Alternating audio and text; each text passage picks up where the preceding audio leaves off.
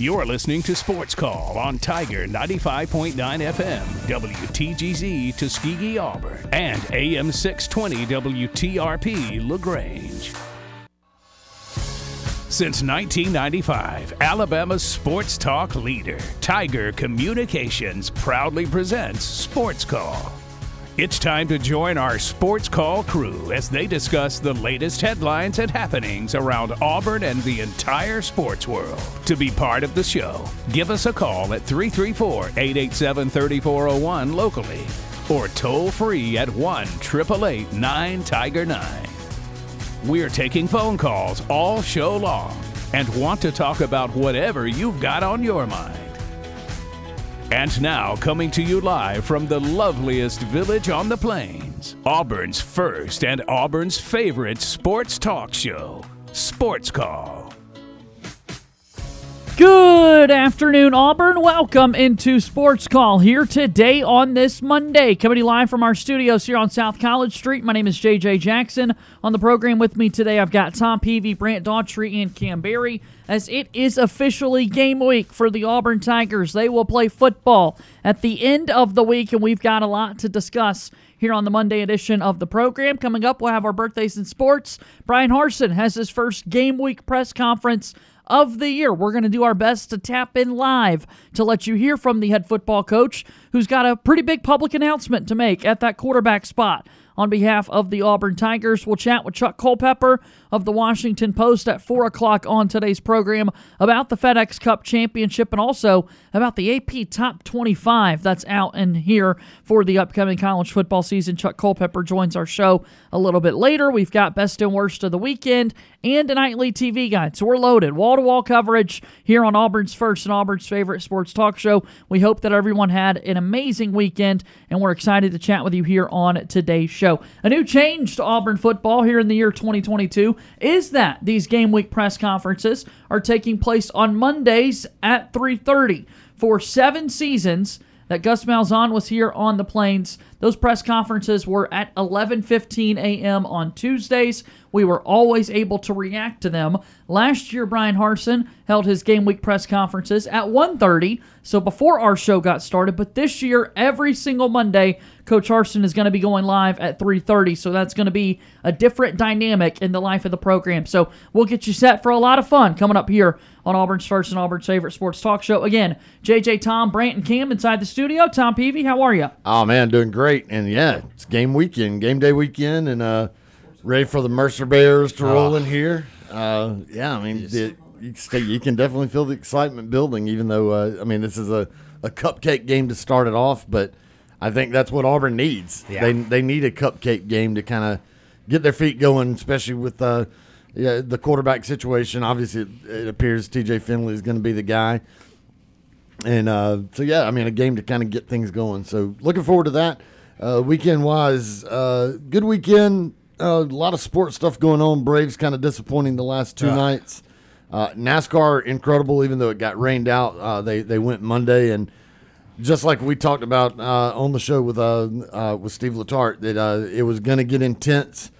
There are going to be some thi- sure there, yeah, there are going to be some things going on, and a lot of guys taking some chances and some risks to try to get in those playoff spots. And of course, Mother Nature ended up being the uh, the big deciding factor there with the the one little rain shower over that one part of the track Yeah. causes just an, in- a- an incredible I saw that chain reaction too. wreck. Yeah, I saw that video, and I had a fantasy draft order riding on that race. all right. I just I'm the commissioner of my league, so I picked the top 12 odds with the racers, and then we went with that.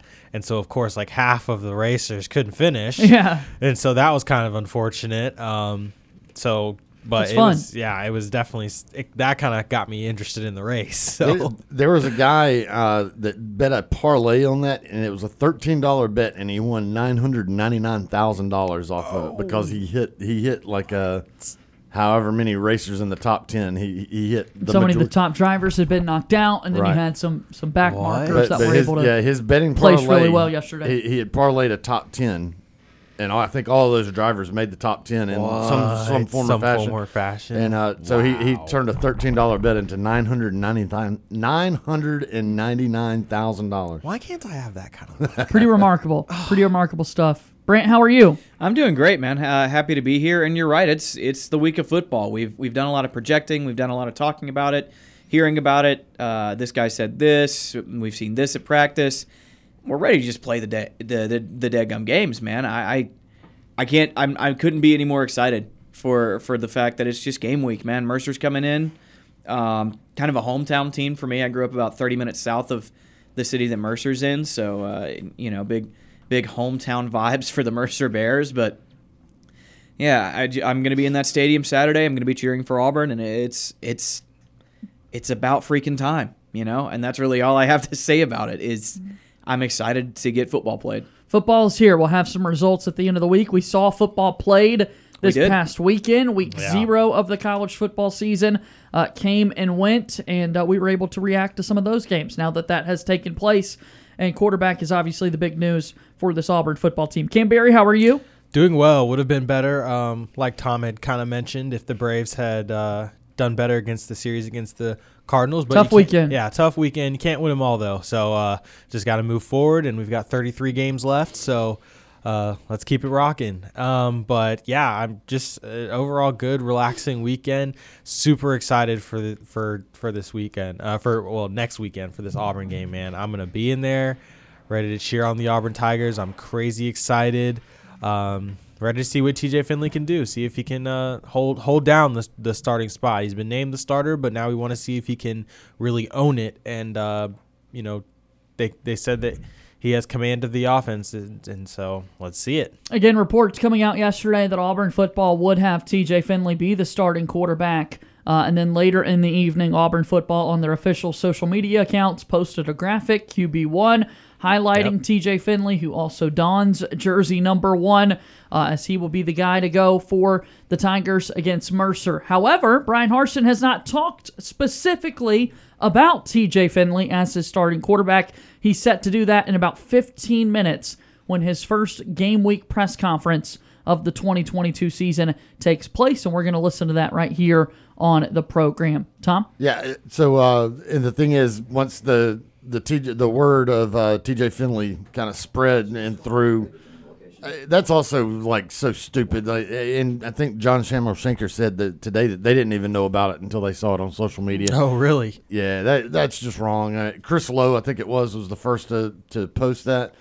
and uh, and then it kind of spread from there. And so, uh, yeah, somebody dropped the ball there with it getting out to the media before the players actually knew. So that's unfortunate. But the big thing is, uh, you know, for the Auburn fans, uh, there's go- there was already going to be a lot of gnashing of teeth over whoever got the job because there's people that have been fully in the Calzada camp from day one. There's people that are in the Robbie Ashford camp. There's people in the TJ Finley camp. So not everybody's going to be 100% happy. But here's the simple deal. TJ Finley is going to be your starting quarterback. I don't care who you were hoping the starting quarterback was going to be and who your favorite player was. Simple fact is TJ Finley is going to get the start. Yep. You better back him up. Cheer for him. And You cheer better for him you to better win. back him up. Do not be hoping that he fails so your guy gets a shot. That's stupid. That, I- that is I- completely, completely stupid to do that because if you think of that mentality, then you're talking about a failed season. You're talking about Yeah. a, a failed head coach. You're talking about another head coaching change and things like that. If you are a true Auburn fan, I don't care who you are rooting for, quarterback wise, you bet you damn well better be on the TJ Finley bandwagon and hope that this kid can lead this team to the promised Tom, land. you're also summarizing the last few years of sports call during the Gus Malzahn era, when it felt as though a good number of folks that would call into this program uh, were more so inclined to have Auburn lose a football game to get rid of a head coach than win and support the team that's out there on the field. And so, yeah, we That would makes no absolutely echo those sentiments with who's under center for the Tigers come Saturday. Yeah, I wonder if that's a problem that's unique to Auburn because obviously I pay more attention to Auburn because that's the team I cheer for. But I, I think it is throughout all of college football that people would rather their team lose and be right than have their team win and be wrong. People are more I concerned just- with uh, with having their opinion be the correct one uh, rather than cheer for their team, which is No, it, it makes no sense. insane behavior that I just simply can't get behind. Uh, and yeah, I'm with you. I, w- I was fully bought into Robbie, or excuse me, uh, Zach Calzada was going to be the starter, but it became pretty obvious about halfway through fall camp that he just was not up to the level of TJ Finley and uh, Robbie Ashford. And I, I, think when the depth when the depth charts are released, probably later today, he's going to be QB three, uh, which is not what anybody expected. But man, I, you have to admire TJ Finley because Auburn went out and recruited over Yeah. his head. They recruited two transfers over his head. Yep. Uh, and everyone was bought into Robbie Ashford might be the guy of the future, but Zach Calzada is the guy who's going to start now.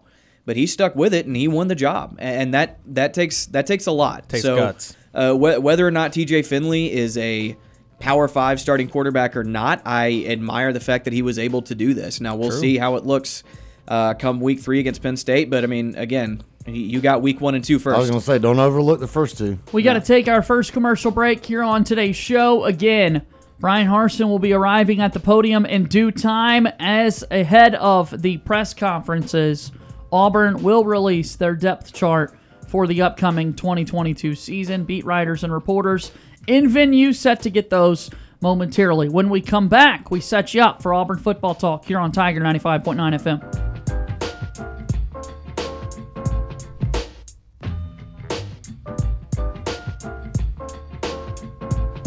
All of the biggest names in the sports world want to be on Sports Call. We are very excited to be joined by ESPN's Adam Amin. bring on a very special guest, a good friend of the program, a former host of this very show, and the current voice of the Auburn Tigers, the one and only Andy Burcham. We get the opportunity to welcome in Mr. Phil Steele into our program. Be sure to listen to our conversations with athletes, coaches, and media personalities on the Sports Call podcast. I'm Corey Grant, former Auburn football and NFL running back, and you are listening to Sports Call on Tiger 95.9.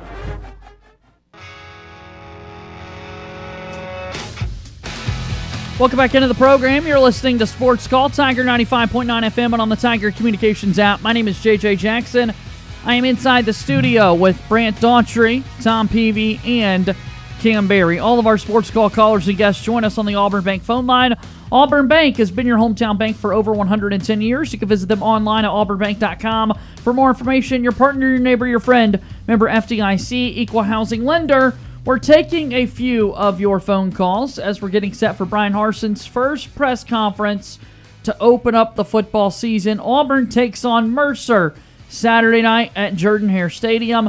You can listen to the game on FM Talk 93.9. All right, let's go to our phone lines for the first time during today's program. And joining us is Matt from Tallahassee. Matt has called into the show today. Hello, Matt. What's up, guys? What's going up? on, How you doing, buddy? What's up? Hi, Tom. Hello. Hey, hey, Cam and Brent. What happened to you guys Falcons, man? Hey, we won. Falcons. What? It's the preseason, It Matt. is. Hey, look, it's the It's the preseason, but we won. Hey, I, I got a question for you guys, and then I want to tell you my picks on college and high school. But what? Hey, uh, I heard You that, get two uh, questions today, and then we got to get to a break, and then we'll do the picks. Go ahead. I said, okay. Uh, question: What do you guys think about the player that uh, committed to Auburn over Alabama? And then uh, I'm looking on my computer that Auburn's trying to put flip the Penn State, uh, Penn State, uh, State a safety committed. What do you guys think about that? Recruiting never stops. DeQuavius Sorey, the wide receiver, did commit to Auburn uh, on Friday. That was like the least significant news on Friday, given the Allen Greene uh, resignation that came a little bit later. But anytime you get a commit over Alabama, it's big time for this program. And then uh, Auburn's always going to keep recruiting at the top positions. What's your other question? And then Auburn, what do you guys think about like we got a commitment? Um, we got a player from Georgia that came to Auburn. What do you guys think about that? That's a state that Auburn needs to recruit very well in, and they have over the years. Anytime you can get players from the state of Georgia, from Alabama, from Florida, right in your backyard, you've got to be able to dominate that area. And the Tigers are able to do that. They'll continue to add to this 2023 class, continue to climb the rankings, and I'm thrilled about what the future might hold. So, uh, the last question is, what do you guys think about the North Carolina athletic director coming to Auburn to take over for Allen Greene? That's a big rumor out there. Uh, Bubba Cunningham at North Carolina right now. Obviously, if you were able to get somebody to jump from a Power Five school to a Power Five school, uh, I think you would love that opportunity. It feels as though we'll see someone uh, that's got a little bit deeper ties to Auburn come in and, and take on that next role as athletic director, would be my best guess. Okay, and um, I'm I'm about to get to my um, high school um, and college picks, um, and um, if you give me a minute to get to them, I'll tell you who I'm picking. Um, All right, so who are you picking them- for Auburn and Mercer? I I'm picking Auburn. You got a score? Um, a pretty high score. I say forty. I say. I say thirty-four. Uh, 34-28. Oh wow, that's a closer game I think than people would like to see on Saturday. But if Auburn wins, they're going to be happy about it. Okay, what other Or- scores or, you have? Or, or or I can get like Auburn forty-nine. Um, no, I I can say like 56-28 Auburn. All right, that'll work. We like that. That's a good score. That's a good score. Okay, what about Georgia versus Oregon? I got I got the dogs. You got Georgia beating Oregon. Okay.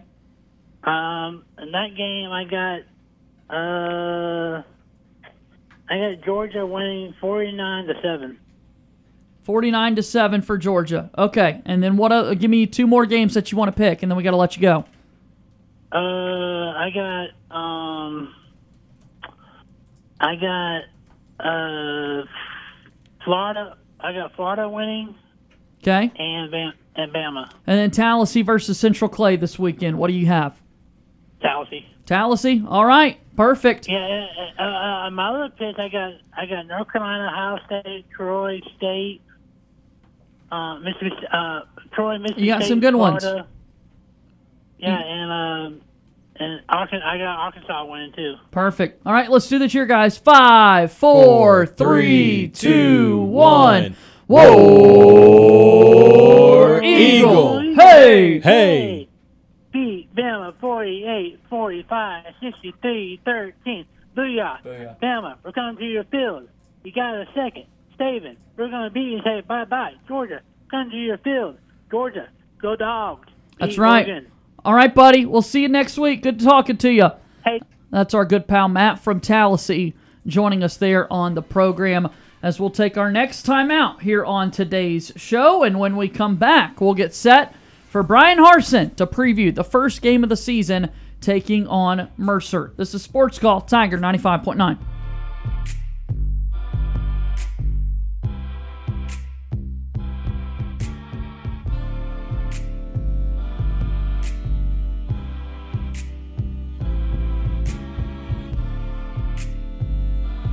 Follow us on tweeters. Follow our sports call host, JJ Jackson, on Twitter by searching at underscore JJ underscore Jackson underscore. And follow the show on Twitter by searching at Sports Call AU. Hashtag, is that two words?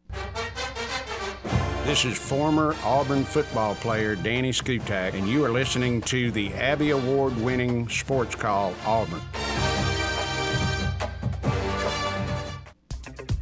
All right, game week for the Auburn Tigers as they get set to take on Mercer. Brian Harsin is at the podium. He's got to preview the upcoming game. Let's listen to the head football coach right now here on Sports Call. As far as the game goes, just Mercer, uh, they scored 63 points, had 625 total yards, and you know that's hard to do. And I think that's uh, something that uh, their team. We looked at them last year. Um, you see it this year again. They're well coached. Uh, Coach Cronic does a great job with that group. Um, they play hard. They're physical, and they're very balanced when you look at them. Um, and so in all three phases, they had a, a kickoff return for a touchdown, and you know they certainly have our attention when it comes to getting prepared this week uh, and having a game to watch. You know, I think that's something that um, you know we're going to take advantage of is, is being able to watch their first game and then get our guys prepared and ready to go out there and play. So. Uh, most importantly for us, it's a chance to go out there and get ready for a game. You know, there is no more scrimmages. There's no more spring games. Um, we have a deadline, and it's this Saturday. We get a chance to go out there and play. And I'd say everybody that sits in this room is excited about that. You get to a point in camp where you're just tired of hitting each other and, and doing the same things, and now we get a chance to, to go out there and play somebody else and to be at home in our stadium, which we're all looking forward to that. Uh, so I could tell last night at practice, like the energy was different. There was an excitement that this is the week we get to go out there and play. And uh, I'm very proud of our coaches and players and all the work they put in to get to this point. And now it's time to go out there and, and get ourselves prepared and ready. So this is their day off. Tomorrow we'll be back out for a padded practice, and we'll be focused on that and just getting ourselves uh, geared up for having a great day tomorrow. So, with that, questions. Again, raise your hand, and then when you're called upon, please state your name and affiliation before your question. Brian Wilson, Board Board. With the name of TJ Finley as a starter, how much uh, evaluation will go into the quarterback situation going forward? Is it a lot of gate on that job, or will the snaps and film that the guys put together subsequently determine who might get a chance to play? Yeah, I think I know what you're asking. I mean, we're always evaluating our guys. He's he won the starting job, and that's the focus going into this week. Um, beyond this game, and and not to create any controversy or any issues, but it's football. You never know, right? You have guys at other positions. You guys have the depth chart. Shedrick Jackson is our starting X wide receiver, and Marcus Harris is our starting D tackle. It's it's really the same thing. I know we want to focus on the quarterback. It's all the same to me. Um, you know, you got to go out there and play well. I think those guys all know that at the end of the day. Uh, it doesn't mean that other guys in backup roles don't want to play, and it doesn't mean that at the end of the week, we are kind of joking about it earlier. I mean, we're a strep throat away from somebody else being a starter, right? So this depth chart right here, I mean, that's the reality of our world. Guys get sick, something happens, um, and by Thursday, I told the team in here too, you might be the third string guy, and then come Thursday, a guy gets sick, and you're the second string guy, and then he goes out there in the second play of the game, he rolls his ankle, you're the starter on the third play of the game just like that.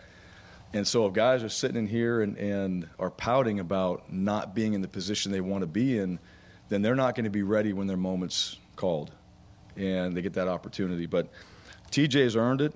Uh, those other quarterbacks, they all competed. They're not going to stop competing. They're not going to stop working. They're gonna, not going to stop trying to prepare to go out there and play uh, because they all know. I mean, you're one play away. That's just the reality of it in football. But as far as practice goes, TJ is going to get the majority of the reps. He's going to be out there running with the Blues, and we're going to focus on the game plan, what we have to do, and, and let him go operate and, and know that, hey, we got his back, and this is his opportunity to go out there and prepare himself for Saturday and then hopefully play really, really well. Brian, with, Zach, I, I know you mentioned he was sort of still catching up from some of the shoulder stuff in spring. What, what's sort of the message to him right now, and, and what do you sort of think that he's hoping to work on, sort of in his role and, and sort of stay involved? Yeah, well, he, I mean, he's got his message from Coach Kiesau. I mean, that's not something that that I'm going to share with everybody. I mean, that's part of because you got to go back. These guys are all. This is really important to them, right? Every guy's getting coached up, and we don't go through every everybody on this list and what the expectations are day to day like we do with our players. We're not going to do that publicly. Um, Zach's no different. I mean, just keep competing, keep working. He's got things to work on. So does everybody else on our football team, and um, no different for him. But for all the guys that aren't in the starting role, keep your head up because it changes so quickly. And special teams is a big factor. Guys, we have guys that are backups on this list right here that'll be starters on special teams. And the one thing about the way we we transition in and out of personnel groups, offense, defense, and special teams, I mean, you're going to see a lot of guys that may not be starters on O and D. They're starters on special teams. They might end up being starters in that game um, in the second half. So you just never know. I mean, it's football. We got our roster, and these guys are ready to play, and we're going to keep continuing to prepare them that way, so that when they get their opportunity, my goal is when a guy steps on the field everybody's excited. All right, the other ten guys are excited that he's coming on the field, and that he goes out there and he really seizes the moment. Because I want every single guy on this team to be successful. So when you get your chance, hey, I don't care if it's the guy that started or it's backup and all that. We want to see you be successful, and we want you to go out there and experience that, and then also help your team, you know, win a football game. So every one of these guys knows that for me. That we're going to keep coaching them, we're going to keep helping them um, we do focus on that first group because they're going to get a little more reps, but you also have your backups, and as, as coaches, you're always going to be focused on those guys and getting them prepared. Right. Yes, another TJ question for you. Um, you mentioned that you charted everything the quarterbacks did uh, during fall. Um, Coach Kiesau did, yeah. I didn't personally, yeah. I didn't personally, but we have people that are charting all that. Did you keep up with his accuracy and how that compared to what he did uh, last season, which was 54.7%? Was it better during your 11 on 11 period? Yeah, it was better. Yeah, and you hope you know your quarterbacks are above that, right? You want to be in 60 plus percent. If you start looking at stats and all those things, but uh, at the end of the day, I mean, what kind of completions are you getting? You know, and that was the one thing in practice. Practice is different than the games, right? After a while, you're going against the same guys, and you're kind of running the same plays. And at some point, you know, you're now you're really asking your quarterback to be accurate because he's going to have to put it in a spot that the guy already knows he's trying to throw to. Um, I think he did a really good job. And then you go and look at all the individual periods that we did, and, and I look at just his fundamentals, and really all of our quarterbacks. You know, how is their feet? How's their upper body? You know, what is what is Coach Kiesau and and that group on the offensive side really teaching these guys and coaching them up on? And I'm a part of that too. So the accuracy piece is better. Um, I think you know just his overall mechanics and you know earlier today I got asked the same question and, and I would say this you know people people improve all right? And that does include quarterbacks at Auburn all right? They can have they can improve they can get better. And it's amazing that what a guy did last year they're not the same players they're not the same guys. And we just go back to what you have you know video on you have last year. And I get that you're comparing it to last year. I get to see him every day since last season and what he's done. So um, we've moved on from last year with every one of our players. Guys improve, they grow. Competition brings out the best in you. So you bring guys in. You bring a couple transfers in. You bring a, a high school player in that's a really good player in Holden. And what competition does, it brings out the best in you. And so I see that with a lot of our guys. And you know what? We got good players that are on the two deep in this depth chart here. They're going to keep competing, and that's going to bring out the best, hopefully, in our players. And no different for TJ, but his percentage is better. I think he's um, done a good job fundamentally to get his his mechanics and all that, where he can throw the ball, and he's worked a lot of different techniques where he's going to be better in those areas. Coach, did you have some guys that had really good preseason and stepped up and improved their stock in the coaching staff's eyes? Did we have some guys? Yeah. Yeah. Well, I think. Um,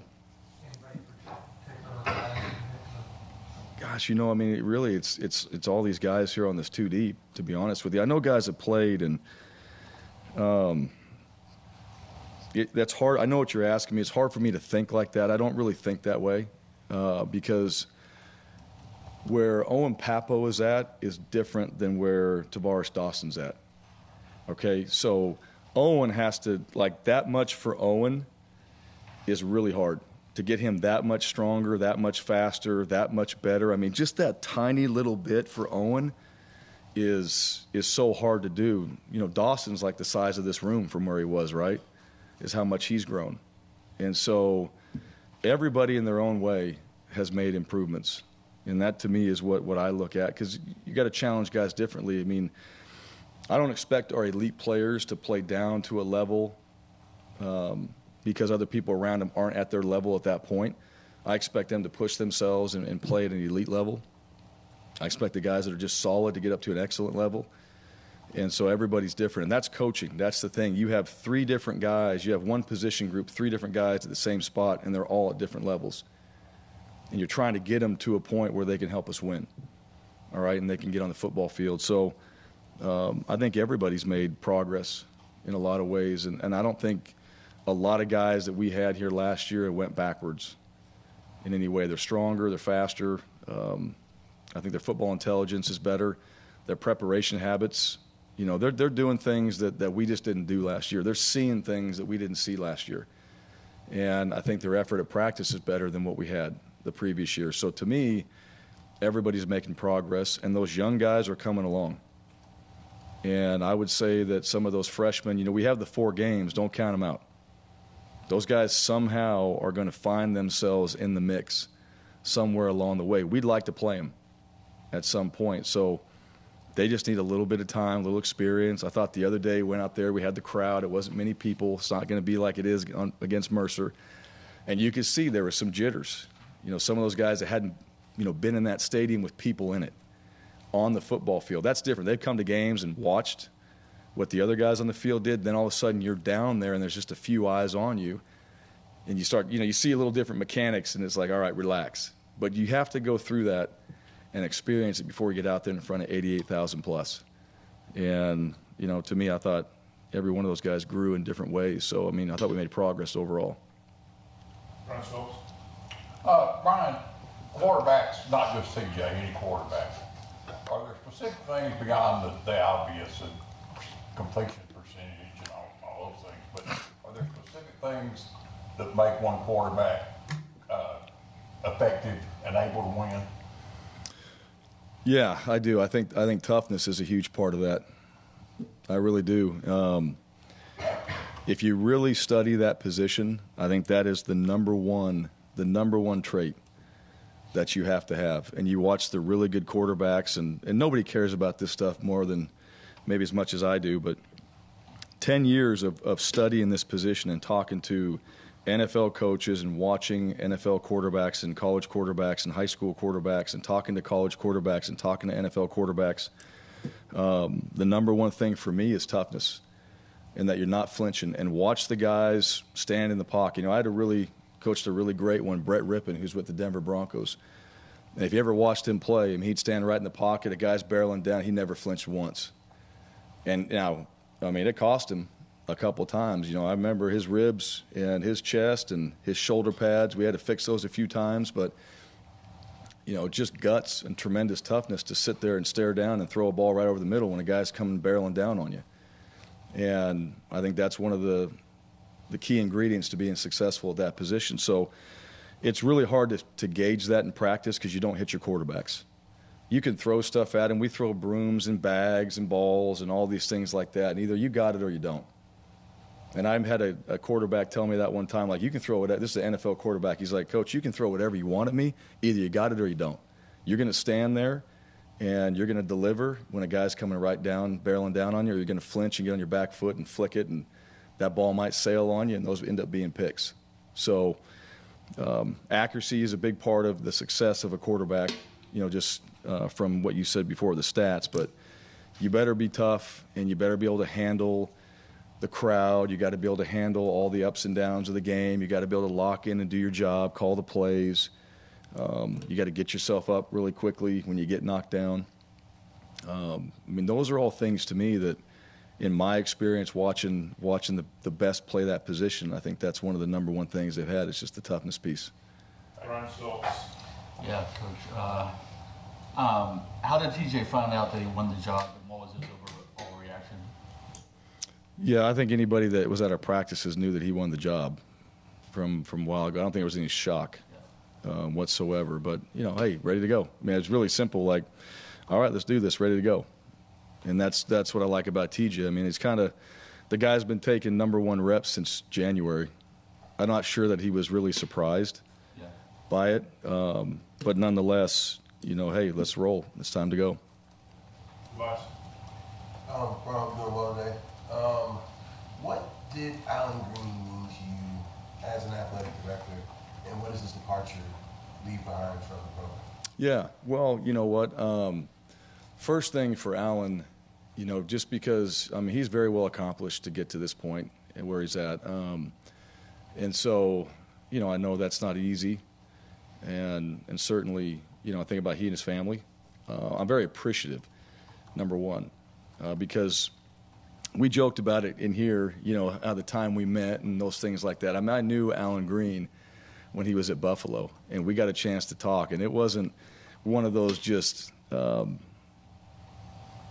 it wasn't a joke. Let me say that. You know, the first time we met, I mean, it was a serious conversation. I mean, here I am talking to a guy, and I'm like, wow, this guy's, you know, really locked in. I like what he had to say. You know, I told you before, we're kind of at two group of five schools and trying to make it and trying to figure it out. You know, where do we stand? What are the things we got to do to help improve our programs? And then all of a sudden, he's at Auburn, and, and we're having a conversation about this job. And um, and I appreciate his process. You know, I felt like through the interview process, he did a great job of asking the right questions, um, telling me things I needed to know, uh, making sure I had a heads up, you know, on certain things, and and really recruiting. I mean, that's really what it comes down to, right? You're you're interviewing, but you're also recruiting. You're you're doing those things, and um, and so I always I always thought that process was done very well. And then working with him here, I mean, I got to see him lead. I got to be a part of the uh, head coaches meetings. I got to be a part of the all staff meetings.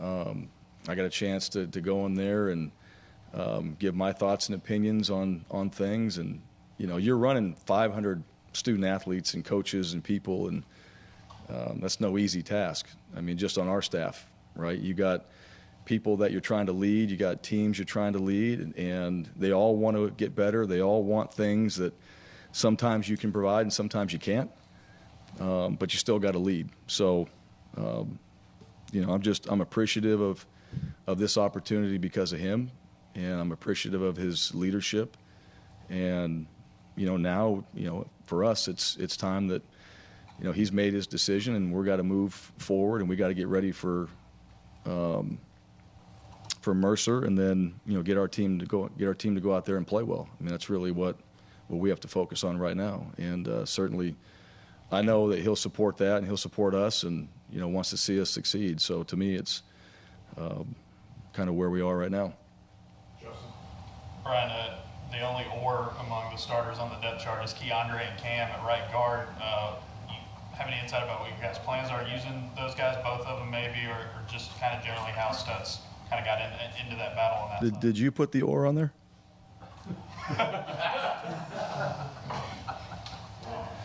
Yeah, I guess uh, both guys both guys have been back and forth. Just messing with you. All right. both guys are really in that role right now. We haven't decided at that guard position. Um, and I would say too, you know, just let's let's talk about the O line here for a minute. Tate Johnson. Tate Johnson's had a really good camp, and Jalil Irvin has done a really good job. And Jalil can play anywhere in, on the inside.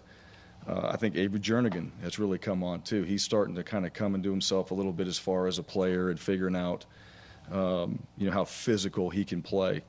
So it all starts there. Uh, it's good to have Brandon Council out there. I'm glad that Jeremiah Wright came back to the offensive side. Uh, so I'm proud of him for that. And then uh, between Keiondre and Cameron Stutz, those guys have been back and forth. Both guys are. Uh, Cameron's really had a great camp. He had a great spring too. I think he's one of the, the more improved players, uh, and I think physically he's changed his body and he's gotten himself in really good shape from where he was to where he is right now, and I'm really proud of him for that. And I think that's going to be a big difference for him when he goes out there and plays. Keiondre, same thing through camp. You know, he continues to to build himself into into shape that he needs to be in to go out there and play. He's strong. He's played before, so we'll see. We'll see how this week goes between those two guys. Um, Trox has done a really good job at right tackle, and really Brandon Coffey uh, is another guy that's made a lot of improvements. He's very athletic, and I think he's he's done a really good job putting himself in a position to get out there and play. So, um, yeah, between those two right now, I mean, we'll we'll see how it goes, and you know, if they both play in the game, that'll be fine too, because they can both go out there and do the things we need them to do. Okay. I wanted to ask, uh, get you to talk a little bit about Tate. Uh, just with, with Nick out, talk about his traits, his strengths, and is there some concern if, if he's still 285? Is he a little undersized against some of the big guys you're going to see? Um, no, I think he's plenty strong enough. Um, yeah, I mean, I think the weight that will continue to come. You know that we don't stop lifting, so we're clear. We don't stop lifting when the season begins. We don't stop developing. That's still part of the the plan for these guys. We're still getting guys stronger and faster, and bigger throughout the year. But I think he's done a really good job of understanding what we're trying to do on the offensive side. So at center, you're making a lot of calls, you're redirecting, you're getting everybody on the same page. You got the snap count, you got all these things you got to factor in, um, and I think he's handled that well. I think we early on, um, you know, when Nick was not there, he's getting more reps, and it's like, okay, you're getting thrown in right now, and you're you're starting to really play a lot of plays more than he had in practice before, and then I think after that he started to get kind of into a groove a little bit. So. Uh, and Jalil's helped him as well. You know, Jalil's been he's played that position, and Jalil's helped. So those guys are working together. I think Brahms has really helped both guys. And then uh, Avery's another one that you know continues to keep making progress at that position too. But Tate, you know, Tate can do it. Tate can go out there and he can make the calls. He can see the field. Um, I think he's actually moving really well too. And for some of the things that we want to do, I think he's running well. I think he's landing blocks, and so you know, there's that component to the game too that we really need at that position. Um, is their center playing well, and I think he's done a good job so far. Bryan, has Robbie put himself in a position to still contribute for you guys in these in these first couple games? And I guess I know you said TJ is going to Mhm. command most of those first team reps, but Yeah. what do you kind of assess of, of Robbie's role right now? Yeah, well, we'll see where Robbie's at too. I mean, all those guys um, right now. I mean, the focus is on TJ and getting that that group really going because we've had multiple quarterbacks taking reps. Right, we really haven't had a ton where just one guy's getting the majority of the reps. Uh, I'm really proud of Robbie, though. I think he's come a long way as far as just his development, his understanding of what we're doing. Uh, I think Robbie's very talented, and he'll continue that too. That's the one thing where Robbie's at right now. Robbie's not going to stop developing. And so, no different this week. You know, we'll see when we get this game plan really honed in for Mercer, how he goes out there and executes it. And he's, you know, he's ready to go. He's one play away, right, to be out there. So he's going to get plenty of reps, plenty of opportunities to keep proving himself. And you know, he's got to get that mentality now. And this is the hardest thing about being a backup quarterback is you got to prepare like the starter. You don't get all the reps.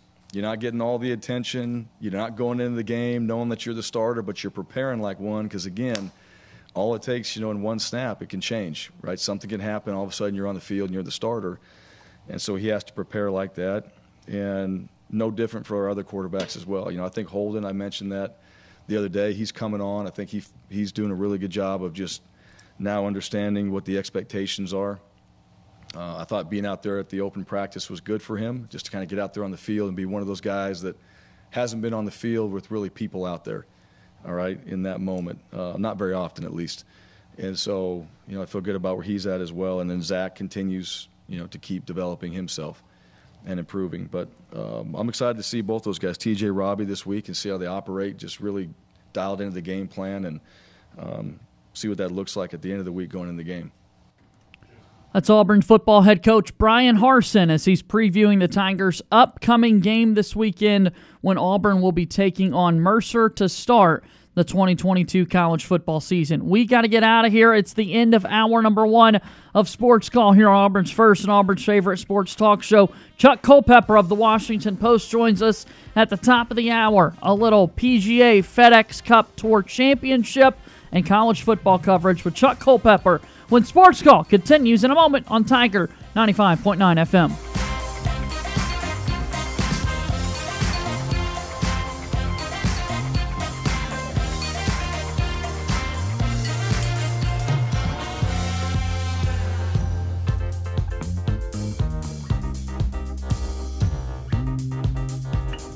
One hour of our show is in the books. We've got more to come. Stay tuned for another hour of Sports Call right after the break.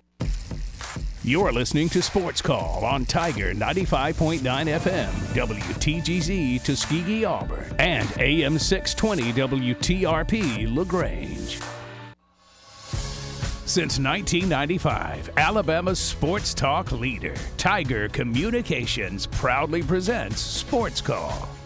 It's time to join our Sports Call crew as they discuss the latest headlines and happenings around Auburn and the entire sports world. To be part of the show, give us a call at 334 887 3401 locally or toll free at 1 888 9 Tiger 9. We're taking phone calls all show long and want to talk about whatever you've got on your mind. And now, coming to you live from the loveliest village on the plains, Auburn's first and Auburn's favorite sports talk show, Sports Call. Second hour of Sports Call gets started right now on Tiger 95.9 FM and on the Tiger Communications app. JJ Jackson inside the studio with Tom Peavy, Cam Berry, and Brandon Daughtry. Got a full crew as we're counting you down to the start of the upcoming football season. The Auburn Tigers are back in action on Saturday from inside Jordan Hare Stadium. The sports calendar continues to push forward as Major League Baseball winds down. The NFL is just about to get set and started. We saw the NASCAR playoffs open up, the final race of the regular season this past weekend at Daytona. And uh, oh, yeah, there was a tour championship up for grabs in golf. A lot to discuss, and who better to talk about the current landscape in the wide world of sports than one of our very good buddies. He's Chuck Culpepper with the Washington Post, and he's kind enough to join us back here on Auburn's first and Auburn's favorite sports talk show. Happy Monday to you, Chuck. Hope that you're doing well, my friend. And happy New Year to you, given the uh, calendar at hand on this coming weekend. Students are back on a college campus, and now we've got to jump back into a lot of uh, different topics uh, with football season here and that sort of thing. But I want to start with the FedEx Tour Championship that we saw take place yesterday. What a run by Rory McIlroy, Chuck! Yeah, and it's um, you know, um, I I just arrived for that yesterday. I just did the covered the final day, and you know, when by the time I got there, Scheffler who, by the way, is the number one player in the world and the player of the year, and no uh, no threat to to uh, fumble any uh, six shot lead. Had a six shot lead going into the fourth round, and you know we were all talking about how well the people were joking on me. You just got here and it's it's over already. And then within seven holes, it, they're tied. You know, and it's just you don't see that often. Um, it did call to mind another famous six shot lead in the state of Georgia that went away 26 years ago now. I don't know if you remember that, but um, but uh, it's very rare, and it was quite a a uh, quite a stunner. How uh, at the end of that, uh, Rory McIlroy goes over and uh, and, and greets uh, family, but uh, uh, how classy was that? Uh, he goes over and apologizes. Why he's apologizing, but I understand why. But uh, that just seemed like a very class act by Rory. He is one thing as someone who who happens by out there about five or six times a year. You know, I'm not there every week. It's always striking to me how beloved he is, and he is beloved, and he is wildly and widely beloved. And there's there are often reasons why people become beloved. And boy, that was I watched that video about seven times over. I I was inside at the moment that it that it happened. Actually, uh, waiting for uh, waiting for interviews. But but that, I mean, that's just the kind of thing that that demonstrates uh, what a, just a feel he has on uh, on decency and goodness, and you know, kind of why he's been considered the ideal spokesman to stick his neck out and defend the PGA Tour through this this uh, nutty season that it's had. And, and, and you just mentioned it right there of Rory defending the uh, PGA. You're getting ready to uh, have have a tournament coming up where they're going to have to be seeing some of these guys from the LIV tour, and uh, he has been asked about that. And uh, you know, is he the guy that PGA is going to really ride behind with this whole LIV controversy going on? I think so, and I think um, I think they have a lot of momentum now. The PGA Tour after their players meeting isn't it funny in sports always how whatever sport it is, some team is going badly and then they had a meeting. Right. And you kind of wonder, you kind of wonder, you know, why don't people have meetings all the time? But anyway, um, maybe they wouldn't be as effective then. But this players' meeting really in Delaware last uh, August 17th really seems to have given some some momentum to the PGA Tour and it's some of its new ideas and the fact that it's holding on to most of its players and um, yeah, and I think there was one question by the great AP golf writer Doug Ferguson yesterday toward Rory about um, about the, of how the other players often seem to defer to him on these matters, and does he mind that? And you know, I, I, the answer was that he, he doesn't. He, he believes in what he's saying. Um, I just don't think any sport or any cause within any sport could have a better spokesman than him and kind of wild to see the progression of Rory McIlroy. As we said, his third tour championship at one point in his career, he's deemed a guy that could possibly be this major uh, competition, major threat. I don't know that that's the right word to Tiger Woods and his greatness. Now, all these years later, those two guys are leading the charge. Chuck. No, you're and you're absolutely right. I mean, the trajectory of his career has been has been odd and and remarkable in a lot of ways. And when I, I remember at the uh, 2014 PGA Championship at Valhalla in Louisville, uh, when it was a stormy Sunday, this storm was coming, and he held off the field and he won that thing. But at that point, he had won four of the previous 11 majors, which is a lot, you know, within 11 majors. It's so hard to win even one of them. And people who probably should know better were talking about, oh, double digits for him. And here we are eight years later, and he's still got four. Yet, he's also in this role as sort of a statesman and a spokesman for the game alongside Woods, uh, and as a more you know frequently vocal statesman than than is Woods, and um, and it's it's it's really something to see. It makes you wonder uh, how we're not even thinking about what, so much when will he get that fifth major. Chuck Culpepper is our guest here on Sports Call. He writes for the Washington Post. As we sort of shift gears, we know that recently also, uh, you you know that college football season is up and rolling. You saw once again uh, the team across the state, the Alabama Crimson Tide, tops in the AP poll as another college football season gets set. I mean, what are your thoughts and expectations for the college football season as another year gets started? I get a sense that people are viewing this season as maybe a bit boring in the uh, in the run up. You know that the teams are the same. That that uh, the the the monsters are going to be the same, so to speak. The the Titans, and so um, often in sports, you think about when there's something like that. That does seem to be when something fresh and new pops up. I don't know what that what I would consider that to be this year. You know, obviously Alabama, Georgia, Ohio State, all around the top. Um, I'm going this weekend to Columbus to see Notre Dame's uh, visit to Ohio State. That'll get me started. But um, you know, maybe one team I'm looking at with interest is Utah, coming off that Pac-12 title and that number seven preseason ranking. That's the highest the program has ever had. And then there's the whole element of USC and UCLA, and and when they play them, and the sentiments that will be going on with that. So, um, so yeah, I, I think it has a sameness to it that, that might be troubling for the sport, but that sometimes that's when something new comes about. Well, Chuck, offer your thoughts on this perspective the fact that this was a summer where we spent so much time talking about changes in the sport with conference realignment, a good discussion over the last year about name, image, and likeness, and now we actually have results that we'll be able to talk about on the football field. We saw games played in Ireland this past weekend, a couple of ACC schools back in action. Uh, Vanderbilt scored 63 points in a football game in the SEC. They proved that that can actually happen, uh, which was really exciting over the week. But the fact that we don't have to worry about some of those conference realignment or other big topics, and football's back. I tell you, the, the way the way the chatter goes, sometimes in the off season, I'm actually surprised that people remember to go and play football games when the when the football season comes up. You know, it was like right. like if they just forgot to do it, it wouldn't surprise me completely. You know, and it's it's exactly what you're saying. It's exactly right. I still love the games. I think the games save a sport that often tries to kill itself in one way or another. And I think, you know, I still think you heard Jim Mora the other day. At, now he's at UConn, talking about how he got all excited just listening to the band that was in their preview uh, press conference before they played at Utah State. Yeah, I just think you know that kind of thing is what saves it in the end, and it, it is what what makes it still go.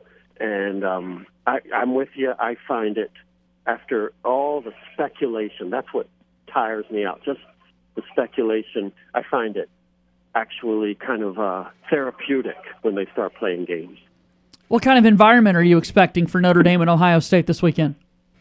I'm expecting the local uh, home fans to expect an annihilation of the visitors and to be to start grumbling if they don't get the annihilation. I think they, I think that team, Ohio State, is really formidable this year, and I think that's a tough spot for uh, Notre Dame to to start out. Of course, it would probably would be for just about anyone, but um, but yeah, I, I expect that to be you know, just off the charts. You think of the new coach at, at Notre Dame, uh, Marcus Freeman, uh, still so young, and it wasn't so long ago he had his uh, his own as a high school linebacker near Dayton, Ohio, his own own um, you know recruiting little announcement in the, the gym like they do, and with the hats in front of him, and, and the hats that day were Ohio State, which he did choose and then Michigan and, and then Notre Dame. And it's funny to think about the fact that he's now the head coach yeah. of one of those three programs already.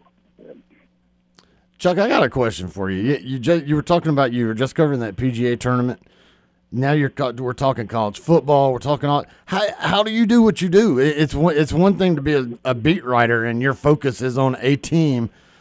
How you do what you do? I mean, it seems like it seems like your focus. Uh, has to kind of be all over the place, especially this time of year.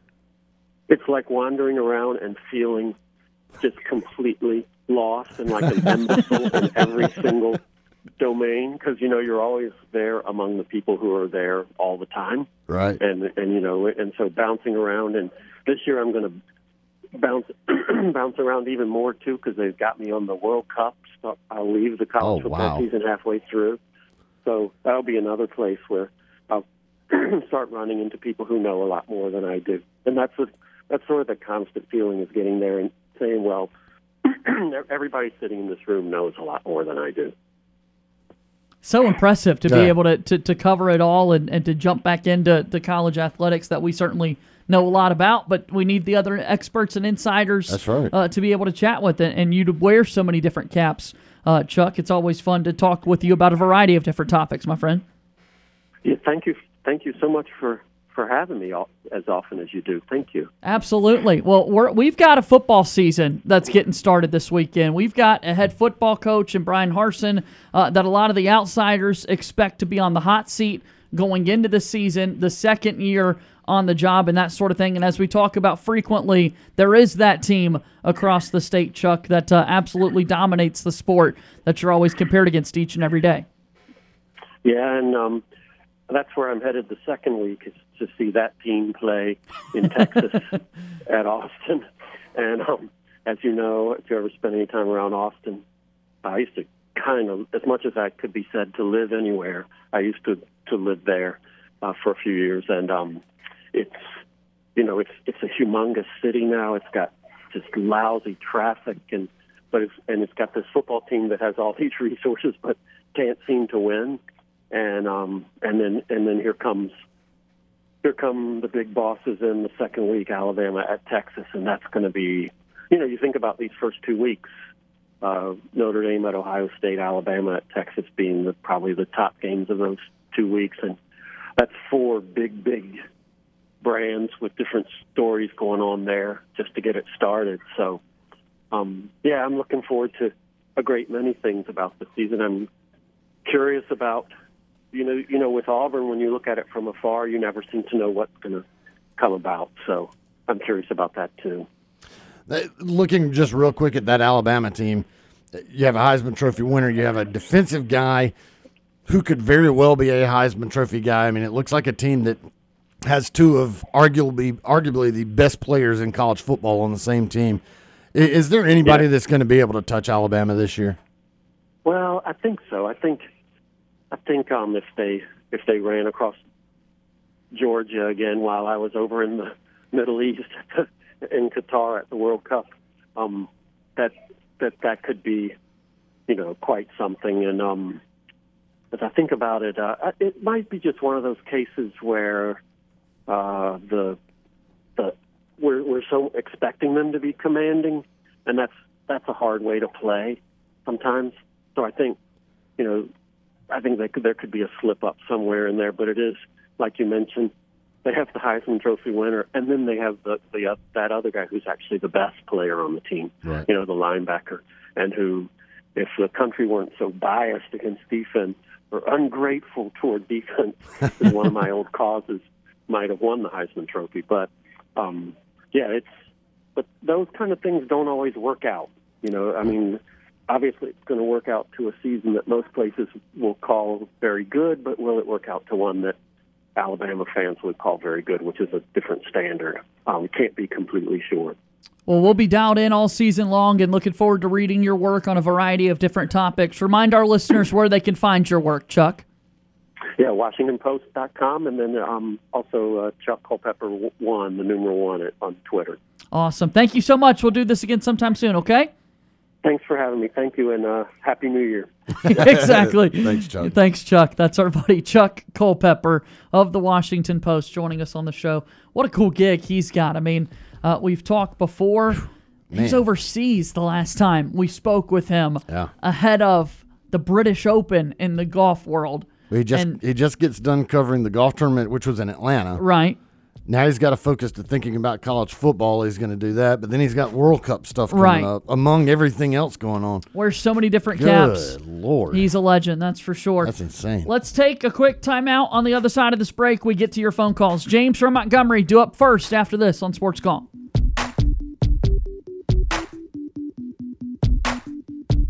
We need a timeout. Sports Call will be back after this quick break. Now back to Auburn's first and Auburn's favorite sports talk show, Sports Call. All right, welcome back into the program. You're listening to Sports Call on Tiger 95.9 FM and on the Tiger Communications app. Game week for the Auburn Tigers. The Sports Call podcast is brought to you by Coca Cola. If you ever miss Sports Call Live or if you want to hear something again, make sure that you go back and listen to our show on demand wherever you get your podcasts and join ice cold Coca Cola to go along with the hottest sports talk. Coca Cola, taste the feeling. That podcast available on SoundCloud, Stitcher, Google Play, iTunes, Apple Podcasts, Spotify, TuneIn, on our Tiger Communications app. So many different places that you can listen to Auburn's first and Auburn's favorite sports talk show. Let's take your phone calls 334 887 3401 or toll free at 1 Tiger 9 as we go back to the phone lines. And joining us here on the program, James from Montgomery. James has called into Sports Call. Hi, James. Hello, and War Eagle. War Eagle, sir. Yeah, I am ready for the college football season. It's um, here. I'm gonna, huh, yes, it's there. It, it's here. It's about to start. Um, I'm just going to talk about week zero of the college football uh, season. Um, I saw all games uh, yesterday. I was watching every single game from 11 a.m. all the way down to like 6 o'clock, 7 o'clock that night. Yeah, Vanderbilt in Hawaii, they were playing at like 11 p.m. They were playing very late. They were playing at midnight. Yes, so I did actually did uh, see Hawaii and Vanderbilt actually play. I had Hawaii favored to win, but they just did not. They did not pull out the um, win at all. And then They got I saw- obliterated. Yeah.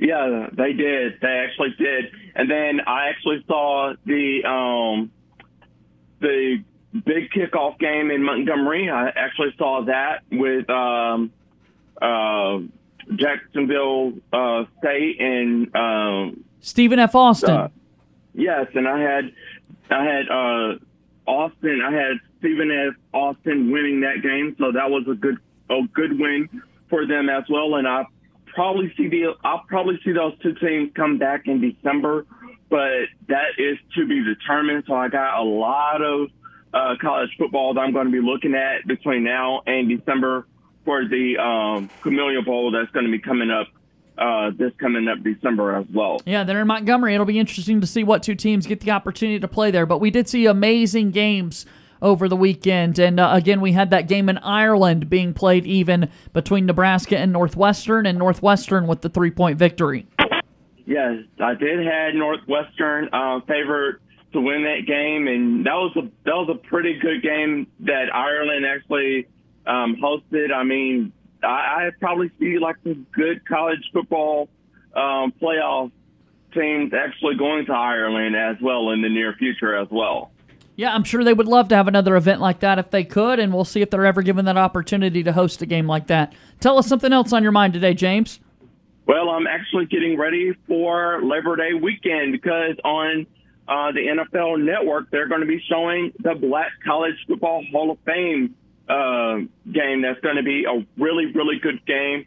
It's um, it's going to be on the NFL Network, so I'm going to be watching that on uh, Labor Day weekend. It's one of the first times that the Pro Football Hall of Fame actually will be doing their first um, black college football game in Canton, Ohio, for the first time in a long time as well, with these two great teams that are actually going to be uh, taking their trip up to Canton, Ohio this year. And you know, a lot of people are going to want to watch that football game, so I think that'll be a fun sight to see. Yes, it is. It is. It's one of the best uh, sites to actually see on TV, and basically, it's one of the greatest uh, games to actually, you know, look and uh, look at the look at the best teams and um, Black excellence and um, Pro Football Hall of Fame, and seeing some of the great legends of the past that are inducted into the Pro Football Hall of Fame that actually played from a historic black college or university as well. You're right. You're right about that. Tell me something else.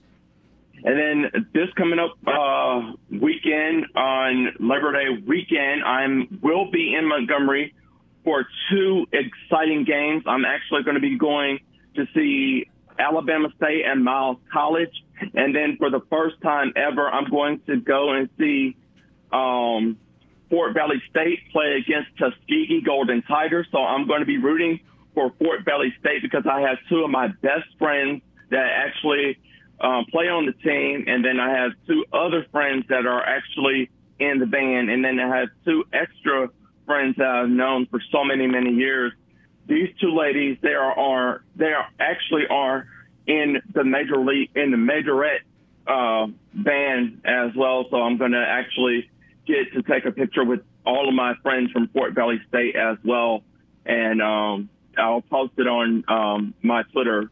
Uh, yeah, you got to be able to post it so everybody can see that. That'll be fun, and I know that you'll enjoy seeing Fort Valley State play football. That's going to be exciting. Yes, as well. And then I'm getting ready to count down the days to week one of the pro football hall, the pro football season of seeing my Dallas Cowboys play against Tom Brady. So I'm hoping that I will actually get to see Dak Prescott actually play his first uh, night game in Dallas as well. Yeah, that'll be uh, again next Sunday, Sunday night football, Cowboys and Buccaneers. But the season starts next Thursday when you've got the big matchup between the Buffalo Bills and the LA Rams. It's going to be a lot of fun. Football season is here. And James, as always, it's an absolute pleasure to chat with you here on the show, buddy. Yes, it really is. And uh, War Eagle, I'll talk to y'all tomorrow. War Eagle, indeed. That's our good pal James from Montgomery joining us there on the program. 334 887 3401 or toll free at 1 Tiger 9 if you would like to call in and be a part of Sports Call as we will go ahead and chat with Ward Dam Steve. retired War Dam Steve now joins us here on the program. Hi, Steve. Good afternoon, and by gosh, it's fun for us. It's football week, and I can't wait for it to start, guys. Game Uh, week. I enjoyed hearing some of the comments uh, from uh, Coach Harsin, and uh, I was relieved to see that apparently he is not transferred to be the coach at uh, Nebraska, right? yeah, that was a fun mistake from college game day. Yeah. Did y'all watch that bunch of nonsense on game day? I saw it after the fact. I did not know that that no, was happening not as it took place. That. I'm talking the the hit stuff that was done on Auburn about uh, Allen Greene uh, resigning. Pete Thamel was on there. I didn't and see it. he made some out, just outrageous comments. Uh, you so you didn't hear or read about what he said? Well, I know a lot of people have said a lot of things. I, I don't specifically know what everyone has said, but I, I get the overall picture for sure. Yeah, uh, I just thought really. I mean, you know, a lot of other universities have changes in their athletic directors, uh, and I don't see the outrage that apparently uh, Auburn's been getting. Uh, but guys, do you see it differently? I think it is certainly reasonable to call Auburn dysfunctional, but I don't think they're alone in that. And uh, I think that you have a lot of teams that are not getting the hate that Auburn is when uh, when, when they're doing very similar things, uh, like Tennessee or FSU, and you know. It, Texas has kind of become a joke, uh, the the running gag about Texas being back, but Yeah. they they're certain all of those programs are certainly in similar situations, but it does seem like Auburn gets a little more love for it. Yeah, for some reason, just Pete Thamel went on. I don't even know why they had him on there, but uh, who, who knows? Uh, there is a really good article, though, guys, that puts into perspective. And I'm usually, you know, uh, leery of Kevin Scarbinsky, but uh, if you haven't read it, uh, what he said in this behind a paywall, but I got to read some of it before it went to the paywall. He said this. He said, on the surface, Auburn's parting company with athletics director Allen Greene uh, eight days before kickoff looks like the latest and continuing series of Java moments. But then he says this. He said, uh, you can't spell uh, that kind of audacity without AU, uh, although this episode is unique and that it prompted the outrage, uh, an outrageous public slander, and I agree with him on this, from Tennessee AD and Danny White. His reprimand from SEC Commissioner Greg Sankey uh, should be on its way, so to speak. I guess you know what uh, uh, Danny White said, right? Yeah, I know what Danny White said, Mike Yeah. White, and their dad Kevin. Uh, they all kind of piled on Auburn, and you know they all have three. Uh, they three all have uh, their own skeletons in their closet. So I, it, someone said earlier, like I, I can't remember who said this. I wish you could credit them, but I will pile on Auburn as much as I want. Auburn fans can pile on Auburn as much as they want, but if anybody from the outside does it, it's like calling your. It's like when you call yourself fat, it's fine. If someone else calls you fat, you're throwing hands. It's that kind of deal. Well, the hypocrisy to me is just is pretty obvious. But then he goes on to say this. He said you could jump to the convenient conclusion, but it's always better to dig deeper.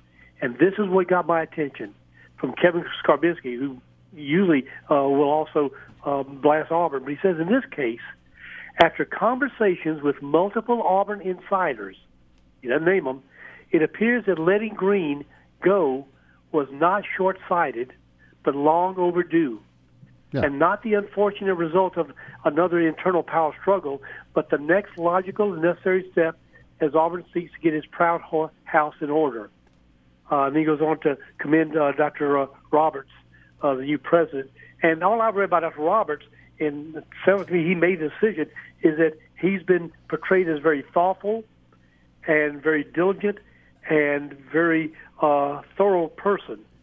Uh, so I just I was I was just wanted to bring that up because you know there's been a lot of you know bashing of Auburn in the national media about uh, Allen Greene going, and you know if I recall correctly, uh, I don't think that Allen Greene was that happy about being here even before you know uh, the, the the stuff with Harsin.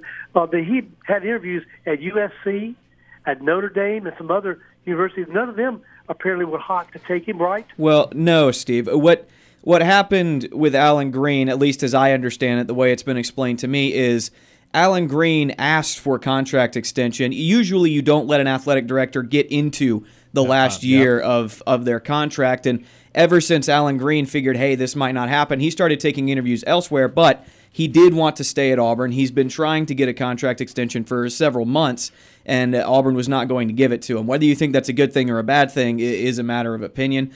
I liked Allen Greene. Uh, I would have been fine with him staying, but uh, you know, if if the vision's not there, if Auburn and Allen do not line up, then you know it is what it is. The money the money makers are going to make the final decisions on certain Yeah. things, and this feels like another one of those things. And you can say it's a dysfunctional power struggle, and in some ways you may be right, but uh, I, I don't think this is. Uh, anything to I mean it certainly it is something to write home about. It's a big deal when your athletic director resigns, but uh, you know I, I don't I'm not I'm not too shocked by this because it, it has it has seemed like uh, Allen Greene has been not maybe not on the way out, but certainly at odds uh, with the higher ups at Auburn.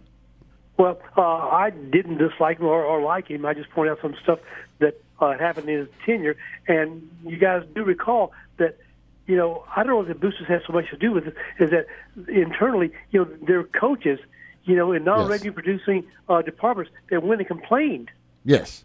So that that's president. that's where I was going to jump in, and that's where one of the big issues happened. Now, obviously, boosters have a lot to do with it, but the simple fact is, with Allen Greene here, a lot of the coaches, uh, big time sports and small time sports, all had grievances with him, and they took grievances to the president.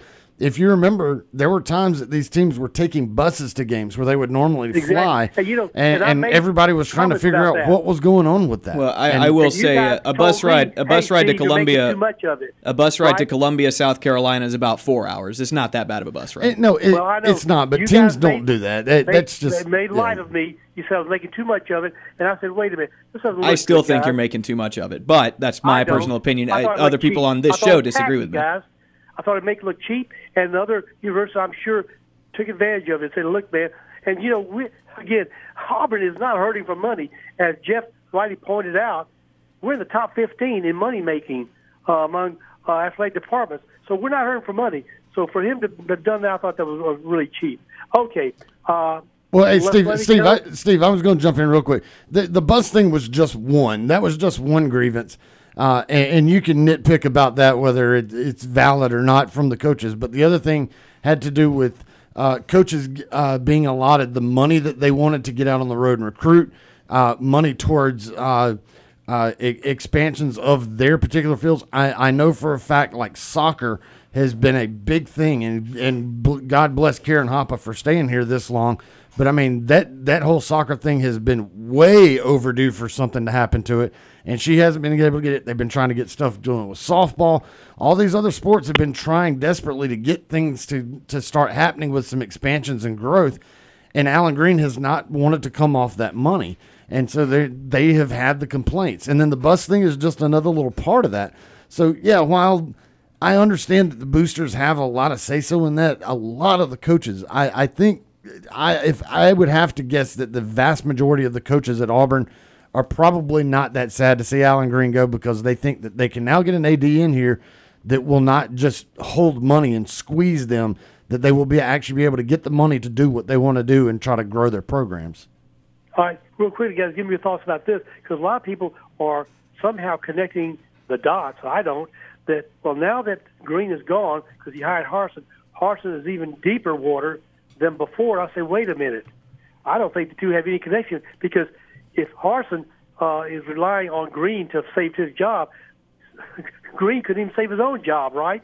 Listen, the the the guy the the AD position it, it is important towards that, but honestly, I think the biggest thing is going to be a new president coming in because I, I think uh, Dr. Roberts coming in as a new president that has a lot more shift towards what could happen there because that new AD is going to come in. Obviously, want to kind of get things done, but you know, a brand new president, Dr. Roberts, that's going to be the ultimate say so, and he's not. He is not uh, tied in any way to Bryan Harsin. So, I mean, when you're talking about the guy that gets to make the ultimate decision, is that guy, and when that's a new guy in here that has no ties to Bryan Harsin that's where I would start wondering how short of a leash Bryan Harsin's on. Yeah, I I think all it does is uh, we said earlier if, if Auburn went seven and five in the regular season, it was probably up in the air. Um, I think now if he goes seven and five, he's gone. I, I Yeah, think that gotta be I- eight now. Yeah, I think I think the only thing it does is say that uh, well, instead of one friend in the room, you have you now have no friends in the room. So you're gonna have you're gonna have to impress this season, which Last he was already going to have to do. Last thought for us, Steve. Last thought. All right, guys. Last thought. If you haven't seen it and you need to have a good laugh, then see the most recent SEC shorts. Have you seen it? I, I watched it today. The, the little kid getting ready to go to school. Yeah, dressed up as Auburn. Yep, first day. And First day. His mom says to him, "Come on now, you don't want to be late. It's the first uh, game of the week now." And then he starts complaining, but everybody's talking mean about us. Yep. Yeah, I, I thought it was hilarious. I love those guys. Whoever does this skit, uh, they, they ought to get some kind of an Emmy award. All right, I know my time is up, uh, but tomorrow we'll talk about hopefully uh, somewhat sports related. Somebody who has way too damn much money. You know, I'm talking about Mickey Mantle's car selling for what? Twelve point six million dollars. Wow. Wow. Okay, guys, that's it. Until tomorrow, guys. Y'all have a safe and relaxing evening, and we're going to have a football game to look forward to this Saturday. Until then, War Eagle, guys. War Eagle. We do indeed have a football game to look forward to with the Auburn Tigers coming up this weekend. Thanks for the call, Steve. The the SEC shorts thing. Uh, somebody complained, and uh, they it was an Auburn fan, and said. Uh, we can make fun of ourselves, but you can't. Talking about the SEC shorts, their response was a picture of one of their guys rushing the field with an Auburn shirt and said, "We are one of y'all." oh, that's fun. SEC shorts. Steve loves to bring those out throughout the football season. Uh, the fact he's bringing it up means that football season is here. It is here. Football will be played coming up on Saturday. Let's take a timeout. Sports Call continues in a moment.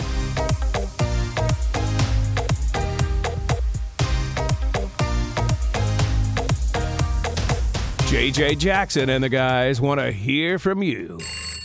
Give them a call to join Sports Call at 334 887 3401.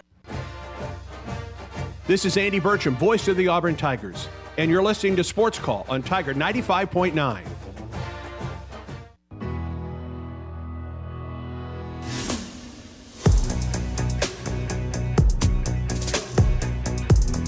Welcome back into the program. You're listening to Sports Call, WTGZ Tiger 95.9 FM and on the Tiger Communications app. JJ Jackson inside the studio with Tom Peavy, Brant Daughtry, and Cam Canberra. Your phone calls are welcome. 334 887 3401. A few minutes left here in hour number two, the final hour of our show. We've got best and worst of the weekend, a nightly TV guide. We've got a lot to get into on this Monday. TJ Finley, the starting quarterback for the Auburn Tigers. Robby Ashford, second string on the Auburn depth chart. We'll be able to talk about that throughout the rest of today's show. But before we do anything else, let's make sure we celebrate our birthdays. It's time for today's birthdays in sports. All right, birthdays in sports here today on August 29th, 2022. Got graphic versions of these back online. Big day for us on Sports Call. Who's got a birthday today? All right. Uh, turning 42 today is David West, former NBA forward. West played college basketball at Xavier, where he started all four years and was the Atlantic 10 Player of the Year for three years in a row. As a senior in 2003, he was an All American, was named the AP National Player of the Year, and won the Oscar Robertson Trophy as the best player in college basketball. He was taken 18th overall in 2003 by the Hornets and played 15 seasons in the NBA. He was a two-time All-Star and two-time NBA champion. Oh, man. Happy 42nd birthday, David West. I think big body. I think mid-range jump shot. I shot. think enforcer. When, en- enforcer when I think of uh, David West over the years. A frontline mate of Roy Hibbert on those Pacer teams. Uh, yeah, happy birthday. 42. Wow. David West. That just sounds like a name of somebody that would kick your butt. Oh butt. my gosh, dude, he's a, he is he was an enforcer for sure. All right, turning 45 today is Roy Oswalt, former Major League pitcher, most famously for the Houston Astros. Oswalt was born in Mississippi. Uh, Oswalt was drafted by the Astros in 1996 out of out of high school in the 23rd round and made his major league debut in 2001 and finished second in Rookie of the Year voting with a 2.73 earned run average over 20 starts. He spent the next 10 seasons in Houston, where he was a three time All Star, one time NLCS MVP, a one time NL wins leader, and a one time NL ERA leader. Happy 45th birthday, Roy Oswalt. And this is where we remind people that the three-time All-Star is Roy Oswalt. Different pronunciation for you there. Roy O- Oswalt. Oswalt. is uh, the official pronunciation for the former right-handed pitcher. Jordan, Jordan, Oswalt. What's in a name? yeah. You know. Happy birthday, Roy. Oswalt. We got Roy. We can do that. There you go. Happy birthday, Roy. Yeah. Who else? All right. Turning 28 today is Alex Reyes, and I did pronounce that one correct. Yes, indeed. Closer for the St. Louis Cardinals, Reyes was drafted out of the Dominican Republic in the 2012 draft by the Cardinals. After going up and down from the majors to the minors, Reyes was named the Cards' full time closer in 2021. He made his first All Star game and set the MLB record for most consecutive saves to begin a career with 24.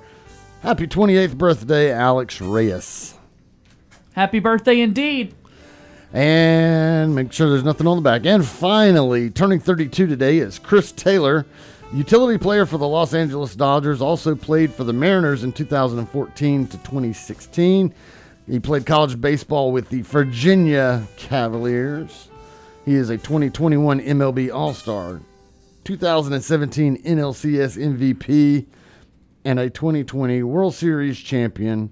Chris Taylor, happy 32nd birthday. I'll say this about Chris Taylor, number three for the Los Angeles Dodgers. Number, the, number the three least- for the Dodgers, number one in your heart. the least assuming player in the Dodgers batting order, Oh, meaning, yeah, you know, you've got all these big bodies, the Muncies of the world, Mookie Betts, Joc Pederson over the years, Freddie Freeman now.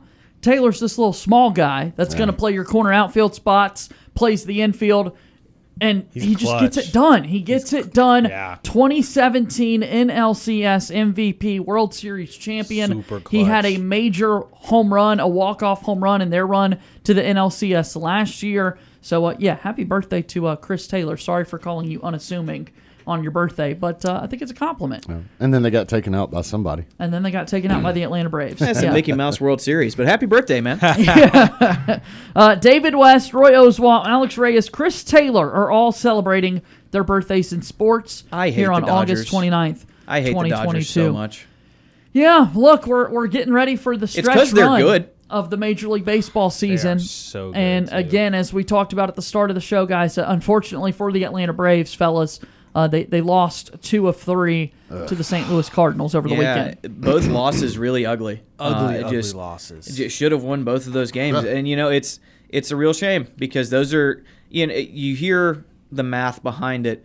Every baseball season, I think it's what you're going to win 60, you're going to lose 60. It's what you do with those games that aren't decided before the season ever Right. starts uh, that that define your season. And obviously, those numbers are not concrete, um, but man, the both of those games feel like one of those games that could have gone either way. Those were not one of the 60 games that you're just going to lose because of the way baseball happens.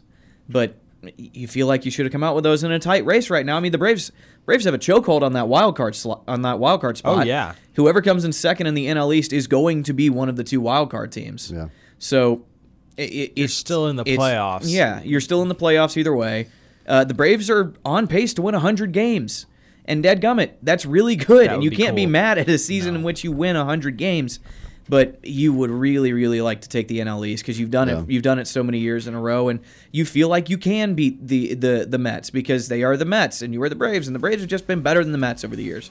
You just- but it- you, it's it's frustrating to lose games like that. Well, it, and, it- and it's disappointing when you bring in a guy like Kenley Jansen Oh, to be about to your to be Yeah. your closer, to be the guy. guy, and he's and choking. and and he that that game two nights ago that he just blew that lead. Yeah. I mean, he looked terrible. He doesn't He look did. like He, the he just he was that was awful. not the He's same looked- Kenley Jansen. he's looked really good at certain points this year, but he's gone on stretches of not great. Well, that one against the Cardinals was about as bad as it could get. I mean, that was 29 ugly. 29 of 34 on save opportunities for Kenley Jansen so far this season. That's All pretty right, good. Let's uh we've reached the end of hour number 2 of Sports Call. In the third and final hour, let's talk Auburn football. We've got that coming up here in just a moment. Alongside Tom Peavy, Brant Daughtry, and Cam Barry, my name is JJ Jackson. 2 hours of the Bucks and we're rolling.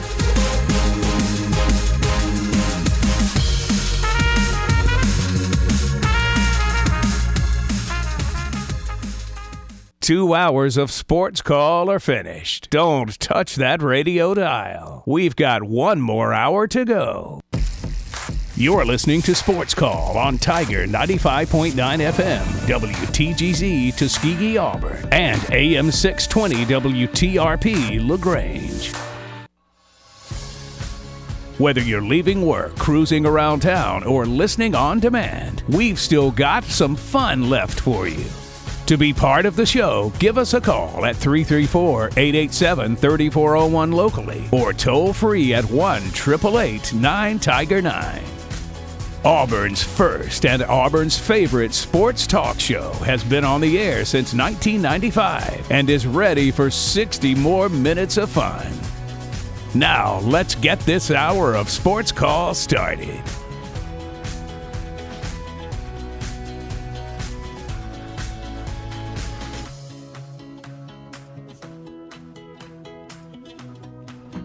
Third and final hour of Sports Call getting started today on Tiger 95.9 FM and on the Tiger Communications app. JJ Jackson inside the studio. Tom Peavy, Brant Daughtry, Cam Barry here with me on this Monday. Football season is here, and we've got an opportunity to talk about it for one more hour today. Four shows left here in the week.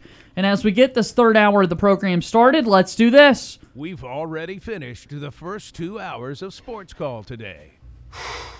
Boy, that escalated quickly. I mean, that really got out of hand fast. It jumped up a notch. It did, didn't it?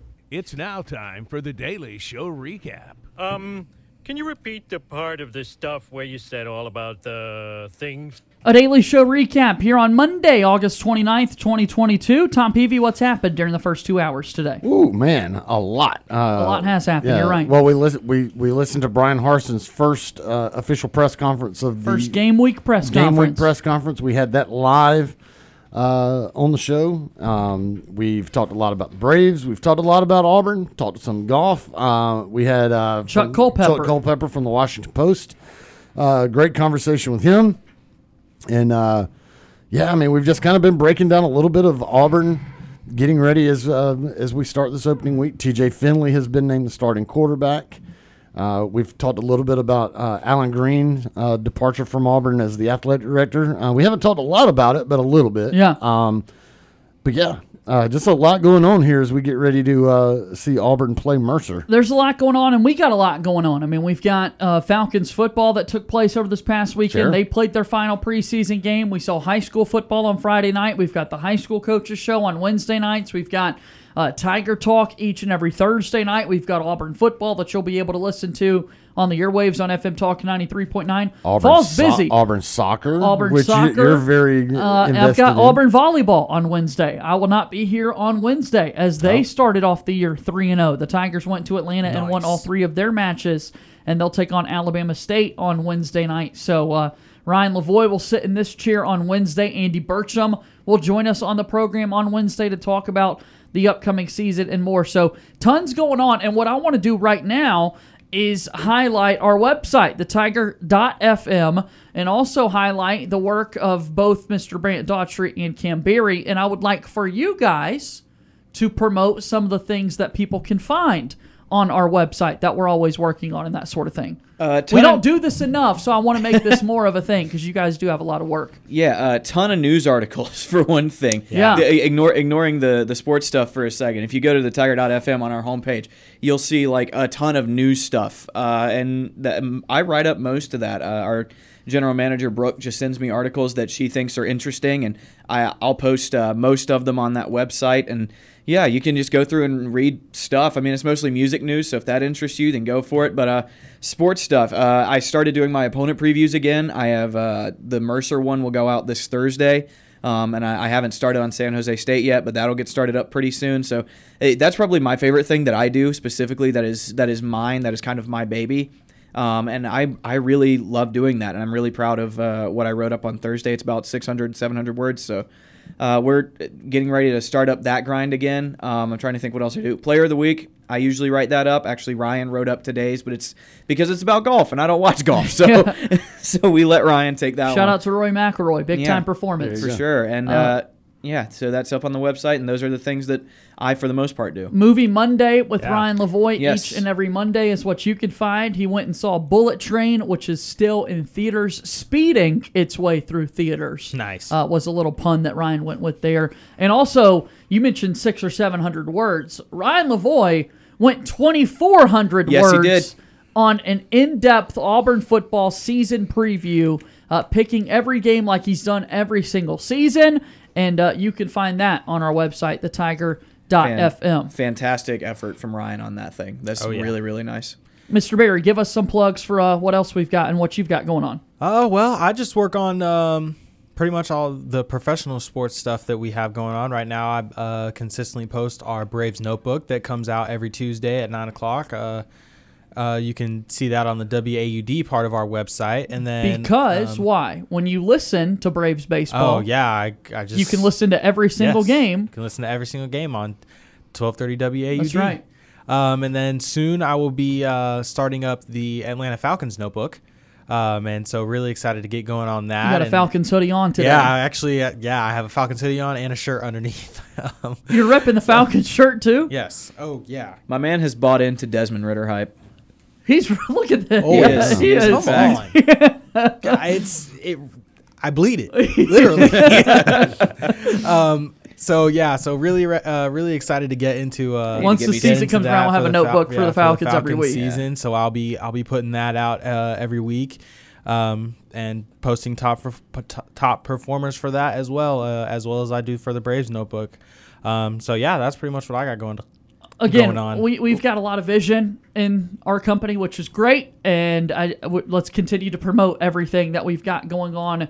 Uh, and that sort of thing. It's so important. Brant has been doing a um uh, the past two seasons. Did it this past week, and I gave him no love for it, and I definitely meant to because I appreciate what you did. Uh, but a high school preview Oh, yeah. for all the events taking place every Friday night. We mentioned on Wednesdays we've got the high school coaches show. You're now a full time co host for the high school coaches show with Bill Bailey and Walter Northcutt, which is super over there. awesome. And you're talking high school football each and every Wednesday night. So why not on the website be able to let people know the games that are taking place every Friday? Yeah, and look, if you if you just don't know what's going on in the area, and I mean, I I cover all levels of football. Like, I mean, we we even have uh, some of the AISA in there, uh, and so we're we're really uh, really just trying to expand that. Yeah. And just like, man, I, I love high school football so much. It was such a big part of my life growing up. I've said before, my dad was a high school coach for most of my years growing up until I started playing high school football, basically. Um, but uh, man, I, I love high school football. It, it means so much to me. And now that I'm working in it more solidly, I, I see, you know, the high school coaches show on Wednesdays and uh, going out to Smith Station in Beauregard to cover all their sports, not just high school foot, not just football, but uh, everything they'll be doing this year uh, is is so much fun. Our love doing it. Beauregard Hornets are off to a 2 0 start. So They- the awesome. boys to look good. What the, The boys boys, are really up to. They're, they're in Beauregard. So, uh, yeah, football season is back. Auburn and Opelika are both in the same region again, both at 7A level playing football here That's in an the area. insane region. Which is loaded. Absolutely if there's, loaded. If there's a tougher stacked. region in America than 7A, I think it's Region 2. I would love to see it. I, I'm I'm glad Auburn and Opelika are back into a region with each other because back in the day when I was working for the Opelika Auburn News, that was the last regular season games. Auburn versus Opelika. And I mean, just the atmosphere, and it didn't matter if it was at Duck Samford Stadium over, or if you were over in Opelika, they would pack those stadiums out. Yeah, the atmos- the atmospheres were insane. Uh, the the vitriol back and forth was insane. Uh, we had a trophy with the OA News that we would present to the winner every year, and then of course I had to deal with the fact that we would do predictions, and of course I would have to predict a winner of that game, and if I was wrong, the winning team who I picked against would definitely let me know about it. Even the head coach one time got on to me at midfield after a game. Uh, and so, yeah, and I'd hear about it on the sideline, especially if I was standing on the sideline. There was one year I was on Auburn High's sideline, and I, I had picked Opelika to win because at this time, Opelika was dominating.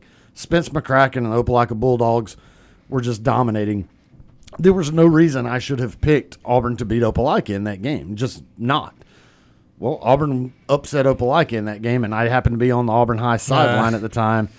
And man, It do be I- like that. Oh, I had to hear about that nonstop from those guys. Remember about It was uh, all in good fun though.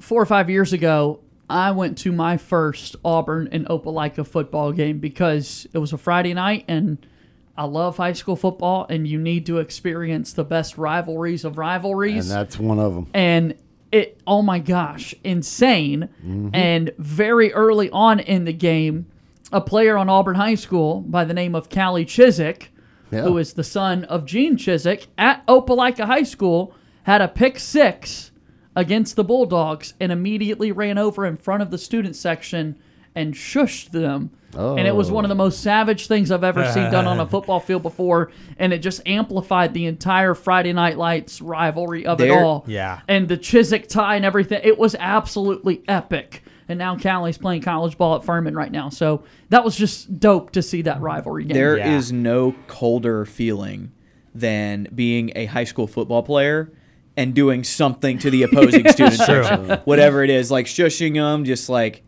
you know. I, any- there was any I type there of was a- Yes. there was yeah, antagonizing them in some way. I think the best one I've ever seen was I don't know why this just popped into my head, but in 2008, I think it was Florida State fans got a hold of Tim Tebow's hotel room number, and they just blew up his phone all night before uh before before that game, and you know he he scored a touchdown to put him ahead for good, and he like dialed on a phone and. You Oh, know, did funny. did that to the FSU student section. good. It was it, that was that's one that comes to mind, and obviously now we're talking about college football. And you, Yeah. uh, Stuff like that the, the fan, the I- fans interacting with players is one of the coolest things. That's what we all need. To, I need to go to a uh, Auburn Opelika game. September 30th. You need to experience well, that. Well, yeah, because my parents are alumni of Auburn, Right. And so, and I have a bunch of cousins that went to both Auburn and Opelika. Um, so I need to, I need to go out I- and go out to a game. Cam, I'm telling you, just from my times of covering, and I'm sure it hasn't changed. I, it, it the atmosphere at that game is Yeah, ridiculous. I It- it believe it. absolutely ridiculous. Uh, I remember covering a game at Opelika, and uh, the way their stadium is, uh, part of their stadium is kind of built into the side of a hill, and so you still have grassy Right. hill areas. There were people all on that. Like every seat was taken, every single bit of like grass hill. There was just people everywhere. Yeah. Uh, and, and I mean, just the intensity of that game, you you If have to yeah. experience If, it. it- if it's anything like any of the rival, like the rivalry game between mine and Javon's high school, right? I'm with it. Yeah, we can we can get in because we have media pass. Yeah. man. we can watch that game from the end zone. go. or the sideline, wherever. Let's Uh, do it. It'll be a good one this year. September 30th, Auburn and Opelika. Uh, you'll also be able to watch it because you know these TV productions have gotten so great for high school football, and that's where we want to shout out our Thunder Chickens head coach Jared Dillard. Uh, because his full-time job is being the TV production teacher Didn't even at show up Auburn High last game. School, walking alongside Bill Bailey, so they're putting out Yeah. uh, good things there. And then, of course, we've got our radio broadcasts uh, for Beauregard and Smith Station as well. A lot of good stuff, basically, uh, is what we've got going on here at the radio station. All right, we've got to take our first time out here on today's program. Basically, that segment turned into just support what we do. We love getting to do this each and every day, Yeah. uh, but we Listen have to the podcast. We have no product if you don't support it. So thank you to whoever is out there listening for doing that. Call in and chat with us 334-887-3401 and like Brant said, please listen to the Sports Call podcast presented by Coca-Cola. Leave us a 5-star rating and review. TJ Finley, the starting quarterback next on Sports Call.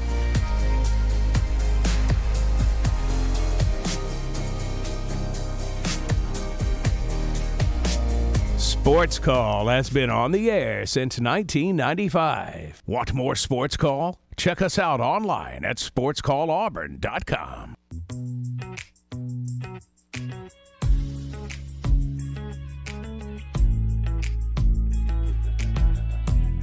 Here you are listening to Auburn's first and Auburn's favorite sports talk show, JJ Jackson, inside the studio with Tom Peavy, Brant Daughtry, and Cam Barry. We hope that you're doing well. If you would like to be a part of the program, give us your thoughts. You're welcome to call in and chat with us, 334 887 3401 or toll free 1 9 Tiger 9 to be a part of Auburn's first and Auburn's favorite sports talk show. A Monday where it's game week. Saturday, 3 o'clock, FM Talk 93.9, the Tiger Tailgate Show goes on the air. 6 o'clock, the ball will be kicked into the air. A 6 o'clock kickoff for Auburn football to get their season started. So 3 o'clock airtime, uh, and the game starts at 6, Auburn versus Mercer. And when the game starts, I can't tell you right now if Auburn's going to get the football first or not. We probably need to do a coin toss uh, to get the game started, like you do every single game. and that's not going to happen until Saturday. that won't happen until Saturday. We cannot predict. Can't predetermine. We, we can't predetermine that. That's the We way can to- predict it, but it's kind of like the- But you uh, know. we can't predetermine it. Hey, we have a 50-50 chance of getting 50 it right. 50 chance. Uh, are, you, are you taking heads or tails? When Auburn gets the ball, first, I'm taking tails. Heads I, always. I would go tails often when we would do the coin flip before our Thunder Chicken softball games. I'm a tails guy. Um, when Auburn gets the ball, whenever that is, TJ Finley will be the first quarterback that we see for the Auburn Tigers. And earlier today on Sports Call, you can hear it again on the Sports Call podcast, but earlier today, Bryan Harsin went over that decision making process, and Auburn also uh, put out their two deep depth chart that they've got to do before game week, uh, before the start of every single football season. TJ Finley is the starting quarterback for the Auburn Tigers, guys. Yeah. Uh, TJ, yeah, he's going to get the start, and he is listed on this original uh, on this depth chart. He is listed at six foot seven, two hundred and fifty pounds. So obviously he's a big guy. We already knew that, but that's his. That's where they have him listed right now. Uh, and so yeah, time to ride with him. Yeah. Uh, I hope he has improved. Uh, he is going to have to have a lot of improvement from last year. He showed some glimpses of, of good last year, but then there was a lot of bad. Uh, Accuracy Just very the incredibly inconsistent. Yes. yes, incredibly inconsistent. But the other thing where I am so desperately hoping that a season of uh, off season of work and through camp and another year of learning what he's supposed to be doing is that he is able to do the pre-snap reads and then he is able to do the reads during the play. Because one of my knocks on TJ Finley was how many times he looked like a deer in headlights as a play was developing out there.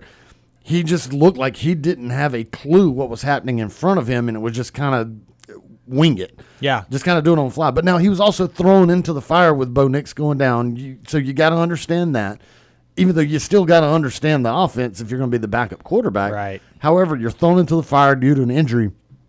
And so I'm sure things were coming at him 100 miles an hour. I get that. But that's where you got to improve. In this offense, TJ is going to have to be able to come to the line. He's going to have to be able to see where that safety's at. He's going to have to try to be able to diagnose what that safety's going to do, di- diagnose what the ends are going to do, diagnose what the coverages are. He is going to have to be able to do that. And then on the snap, he's going to have to still be able to keep his eyes downfield and read what's going on and not look confused. Because, Yeah. like I said, that was my big thing last year. Is he just looked completely lost half the time when a play would develop, and they would just kind of wing it and see what happened. Yeah, quick, quick quote, quick quote before you say something, Brant, from uh, Justin Ferguson because he pretty much live tweeted almost the entire press conference. Uh, this was something that T.J. Finley said um, about being named the QB one this year. Uh, he said, "I wasn't mentally prepared to take the job last year, nor physically ready after Bo got injured. I strongly believe that I'm there this year for sure." So that might speak to some volumes that he's he's you know now that he is officially QB one. He was thrown into the fire last year a little bit more. Um, so maybe now he's just ready. Maybe he's just more mentally ready. Well, and, and and I hope so because if you watch good quarterbacks that know their offense inside and out, you can just look at them. You can see their face. You can see their eyes. They they're not looking at where they're going to go. They they may be looking off a safety. They may be doing that. They you can see the confidence on a on a quarterback's face when they know what is happening. Right. And when you see one that's eyes are just like all over the place, it's like, oh my gosh, he, he has no idea. I hope an offseason has changed that because I am rooting for TJ Finley because I am an Auburn fan. I don't want TJ Finley to fail. I want Auburn to succeed. I want TJ Finley to succeed. So, I, I mean, the kid's got it's 6'7, 250 pounds. The kid's got the size, and we know he's got the athleticism. We know he's got an arm. He's just got to find the consistency. What he's also got is the opportunity. He has been named the starting quarterback for That's the it. Auburn Tigers, so he's got the opportunity. Yeah, Brant. that was that was another thing that Finley talked about when he talked after Harsin, which the media didn't know was coming. Uh, they actually uh, were, were kind of taken aback by that, apparently. But yeah, he said, you know, coming in being named the starter, uh, not having to enter the season as a backup is a massive confidence booster. Uh, and you know, you you hope that does make a difference. Uh, Harsin also said he touched on it uh, specifically. These guys are not the same guys they were last year. They've had an offseason. They've gotten one more offseason better. Uh, and when you have guys, he talked about Owen Pappoe specifically. When you have a guy that's been at that level uh, for so long, it is tough to for them to make that jump because they're already so good. It's tough for them to find things to work on. TJ had a lot to work on last year. I don't I don't think anybody's going to disagree with that. But uh, I, I think the guy he's I, I said this at the top of the show. They um they went out and they recruited over his head. They brought in two transfer quarterbacks to come in and I think ta- take the job from him because they weren't happy with what they had in TJ. And then over the spring and over the fall, he kept the job. And Stepped that, up. That takes a lot, man. That takes a lot to to do that. I remember when D Davis transferred after this I think the second day of spring ball. I thought TJ Finley was not far behind and you were going to have Calzada, Ashford, Garner or Gerner. We're, we're going to be your three quarterbacks, but TJ stuck through it and he's going to be the starter. And man, I, I I really hope I really hope he has a successful season because, like Tom said, I'm an Auburn fan. I'm rooting for Auburn to win games, regardless of the situation. I want Auburn to win. So uh, I'm really hoping that TJ Finley has improved as much as Harsin says, and um, I, I think there was a, a completion percentage tracker that leaked at some point. Uh, apparently, Finley's completed about 60% of the passes in, in uh, the scrimmages he's been a part of, which is, you know, that's better than he was last year. He's about 50, 53, I think, uh, in his couple of starts uh, as Auburn's starter last year. So that's an improvement. I think if TJ Finley can complete 60% of his passes this year and keep the interceptions down, then Auburn's got a really good chance. Let's go to the phone lines 334 887 3401. If you want to be a part of the program, call in and say hello to us. We've got Terry from Auburn. Terry from Auburn, formerly from Talladega, joining us on the program right now. What's up, Terry? Hope you had a great weekend. Fantastic weekend, guys. How y'all doing? Very well. Thanks for the call. sir. Uh, Tom, that was a great point you made about the his eyes and the look on the quarterback's face because defensive backs are taught to to watch the quarterback's eyes, and he'll whether he's confident, or he'll tell you where the play is going. Yeah. And that's that's what he was doing uh, last year, and, and that's what Bo Nix did at times. Because to me, Bo Nix was always looking for Seth Williams, no matter what. Well, I think Bo Nix was told to throw to I, Seth I was going Williams. to say a lot of Bo Nix was like that was just where the play Yeah. was going, and, And you're if going it- to throw it there. And if that didn't happen, it's time to panic. You know, I made the joke at A Day uh, a couple of years ago that, that there was a guy in the stands wearing a Seth Williams jersey, and Bo Nix trying, trying to throw it to him. so, uh, I mean, I just, look, give him a chance. I don't have a problem with giving him a chance. I just I think it's going to result in disaster. Um, I don't. I don't think TJ Finley's improved. I think he's being improved in practice is one thing. Being improved when the lights are on, and their butts in the stands, that's another thing. Absolutely. Okay, so so we can we can we can discuss that. Right, right now, it's all we have to go on is he's improved, and that that's that's going to have to be good enough for for me and for everybody else, quite honestly. But uh, you know, I, I think he has to be, as you as you pointed out, sixty percent or better. Um, because you got to you got to do that. Take the heat off Tank Bigsby if you expect him to have a solid year. They've got to complete some short intermediate passes, and at least the deep the, the threat of the deep ball. DJ, T- BJ Finley can throw the ball deep. Completing is another story. Absolutely. A, a lot of people, a lot of people can throw the ball 40 yards in the air. It's do they know where it's going? Yeah, it's like it's like uh, my grandfather owned a restaurant in Birmingham, Alabama, years ago, and he bragged about that he had a they had a cook that could cook 22 hamburgers at one time, and and somebody would say, yeah, but who ordered them? Yeah. So you know that that's that's the point. That who ordered them? So it doesn't matter you can throw the ball 60 yards. If there's nobody there to catch it, doesn't Right. mean anything. It's like when uh, I remember, in the, I'm old enough to remember when Nolan Ryan came to the major league. He thought he could just throw it 105 miles an hour, just bells high over the plate against there, and he couldn't do it. Nobody can do that. The guys are just too good. They're they're in the, the major leagues for a reason. So um, you know, nobody ever questioned his size or his arm strength, but what does it say about the quarterback position that they did bring those two guys in, Calzada and Ashford, and then he still uh, we've come nine nine months and we're back to T.J. Finley. Yeah, I, I don't know what it says. It either says that Zach Calzada and Robby Ashford just aren't good enough to take it over, or that TJ Finley has improved significantly, and we won't know until you know probably about halfway through the season. Yeah, I I mean, you bring in quarterbacks and you want to create a competition anyway. That I think that also kind of pushes You did the need depth, player for to, sure. That pushes the player to be better.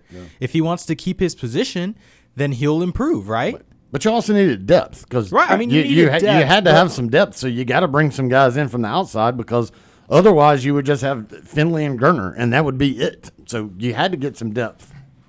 Well, see, I personally believe if Ashford ever gets on the field, he'll never get his job back. Uh, that, that he's that dynamic, that athletic. and I think he can bring an element to the game that Auburn's got to have, and it's element that might save Bryan Harsin's job. The thing that scares me the most about Finley is that Harson keeps talking about how he gets everybody lined up right, gets everybody in the right play. It, it makes me think he's more in love with what he wants and what he needs, and he's fixing to learn a lesson in that in the SEC. Well, I'll, t- I'll say this, Terry. Robby Ashford has not played a snap of college football yet. Mm, Okay, well, I mean, you're right. I, I, there's no denying that. But I'd rather have a guy that has uh, that has not played something than a guy that's been consistently bad so far, and keep talking about in the offseason how he's gotten better. I mean, so We'll see. you- hey, I, I've, I, I said this this earlier today. I said this earlier today off the show. Uh, I, I'm not interested in, and I'm not saying this to be rude to you. I, I'm saying this to anybody that'll listen. I, I'm tired of giving my opinion. I'm tired of hearing opinion. I'm tired of he said, she said. I'm just ready to watch football. Yeah, I agree. I, I agree. I agree completely. Um, I think the next year, we're, this this time next year, we're going to be discussing a Robby Ashford Holden Geriner battle. I really do. I really feel that way. I feel that strongly about it. So, and Auburn made a major move by getting rid of Frick on Friday. Get rid of Frack. Let's get us a real football coach. Take care, guys. Thanks, Terry. We appreciate that phone call. Our buddy Terry from Auburn, formerly of Talladega, joining us on the program. So here's my thing with T.J. Finley or or Robby Ashford. It doesn't matter.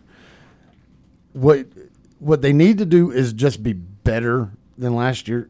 We don't need T.J. Finley to go out there and start trying to break Auburn Records, passing records yeah. and Yeah. trying to break NCAA records and do, we don't need that.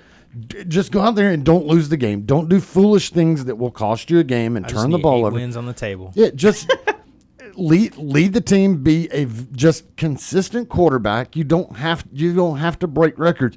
You have two of the best running backs in the entire country standing behind you. Agreed. Let those guys do the thing.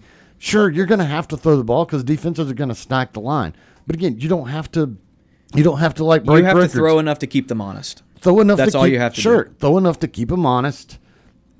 Don't have to. Don't feel like you have to go out there and be the star and just you know Be try to win a. Heisman Trophy. Go out there, Be, be, get, manage Yeah. the game. Don't- exactly. Just don't be lose the man- game. Be a game manager.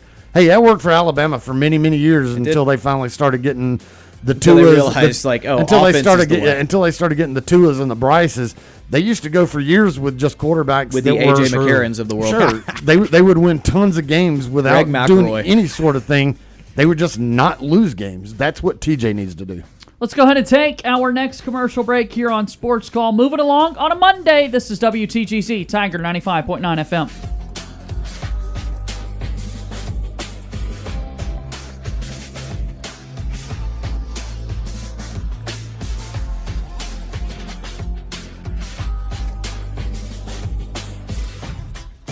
May we have your attention, please? Ladies and gentlemen, can I please have your attention? We're Auburn's first and Auburn's favorite sports talk show. Hi, my name is what? My name is Hi, my name is Sports Call on Tiger 95.9.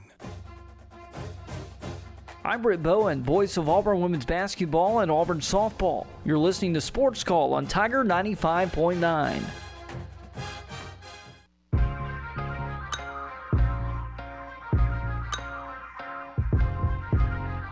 And we're back on Auburn's first and Auburn's favorite sports talk show. JJ Jackson inside the studio with Tom Peavy, Brant Daughtry, and Cam Barry. We hope that you're doing well on this Monday. 334-887-3401 or toll free at 1 Tiger 9 if you would like to be a part of the show. As uh, we do each and every Monday, we're going to get set for best and worst of the weekend. We've still got a nightly TV guide to go, and here we are. We have reached game week for the Auburn Tigers as they will play Mercer a little bit later.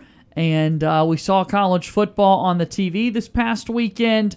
Maybe that will be included in best and worst of the weekend. Enough speculation. Let's just tell you what it is. Here it is. Now, time for the best and worst No! No! No! of the weekend. All right, time now for the best and worst of the weekend. Mr. Tom Peavy, what's Uh, the worst of the weekend? Oh, worst of the weekend. Yeah. I you know I would say Braves in general, but I'm just going to go to the the Kenley Jansen blown save because that was ugly. A walk-off walk is never fun. Well, a walk, well, a walk off walk is never good, but just getting yourself into the position with with other walks and a hit batsman, and, Right. I just, I mean, for a guy that is supposed to be your closer, your guy that you went out and you brought in from the from the L.A. Dodgers. You oh man, just can't do I, I that. can't, well, I say you can't do that. I mean, that does happen. I mean, some of the greatest have had, but that was ugly. I, I mean, that was just eh, brutally painful to watch. Kenley Jansen perfect. trying to get through that. That was ugly. So definitely a worst of the week for me was uh, was that game in particular with Kenley Jansen coming in with a lead and blowing it and and blowing it in the fashion that he did. Yeah, we talked about Kenley Jansen uh, in one of the breaks earlier. Like, it's it's not a matter of opinion. The dude is a Hall of Famer. He is True. going to go to the Hall of Fame as a closer. Agreed. Sure. But the the dude has looked ugly at times. But it's weird. Like he'll look ugly in a couple of saves in a row. He'll blow one or two of them, and then he'll be back to cruising. So you, you have to hope that whatever the funk is that he's in, he works himself out of. Top 10 all time in Major League Baseball career saves, which is why Yeah. you're saying this guy will Yeah. be a Hall of He Fame will be a Hall of Famer. He's done it for a really long time. It's his first season not wearing Dodger blue, pitching for the Braves on a $20 million contract. Uh, yeah, he, he, he's got to get the outs. Yeah. And uh, unfortunately, he didn't for Atlanta on Saturday. Give me another worst of the weekend. What do we got? I'll give you my worst of the weekend. I don't know if anybody watched Florida State and Duquesne play football this weekend. Absolutely not. I see the picture Du- you're looking at. Duquesne, I, I wish that there was a way we could post. Well, we can post this, but I wish that I could show every listener. Duquesne had a football player on their sideline wearing like high waisted football Oh, pants. Oh, I did see that on Twitter. He's wearing number 50. If you don't know what I'm talking about, look up Duquesne number 50 playing against FSU. long johns and stuff. yeah, he's he's got like Oh my god. the pants are pulled up to right beneath his number. It's an it's an Oh. insane look, and wearing just like the gray base Nike Vapor Elite gloves too, just an all time high waisted man. from this dude, and he's like wearing super small shoulder pads too. It's just a weird.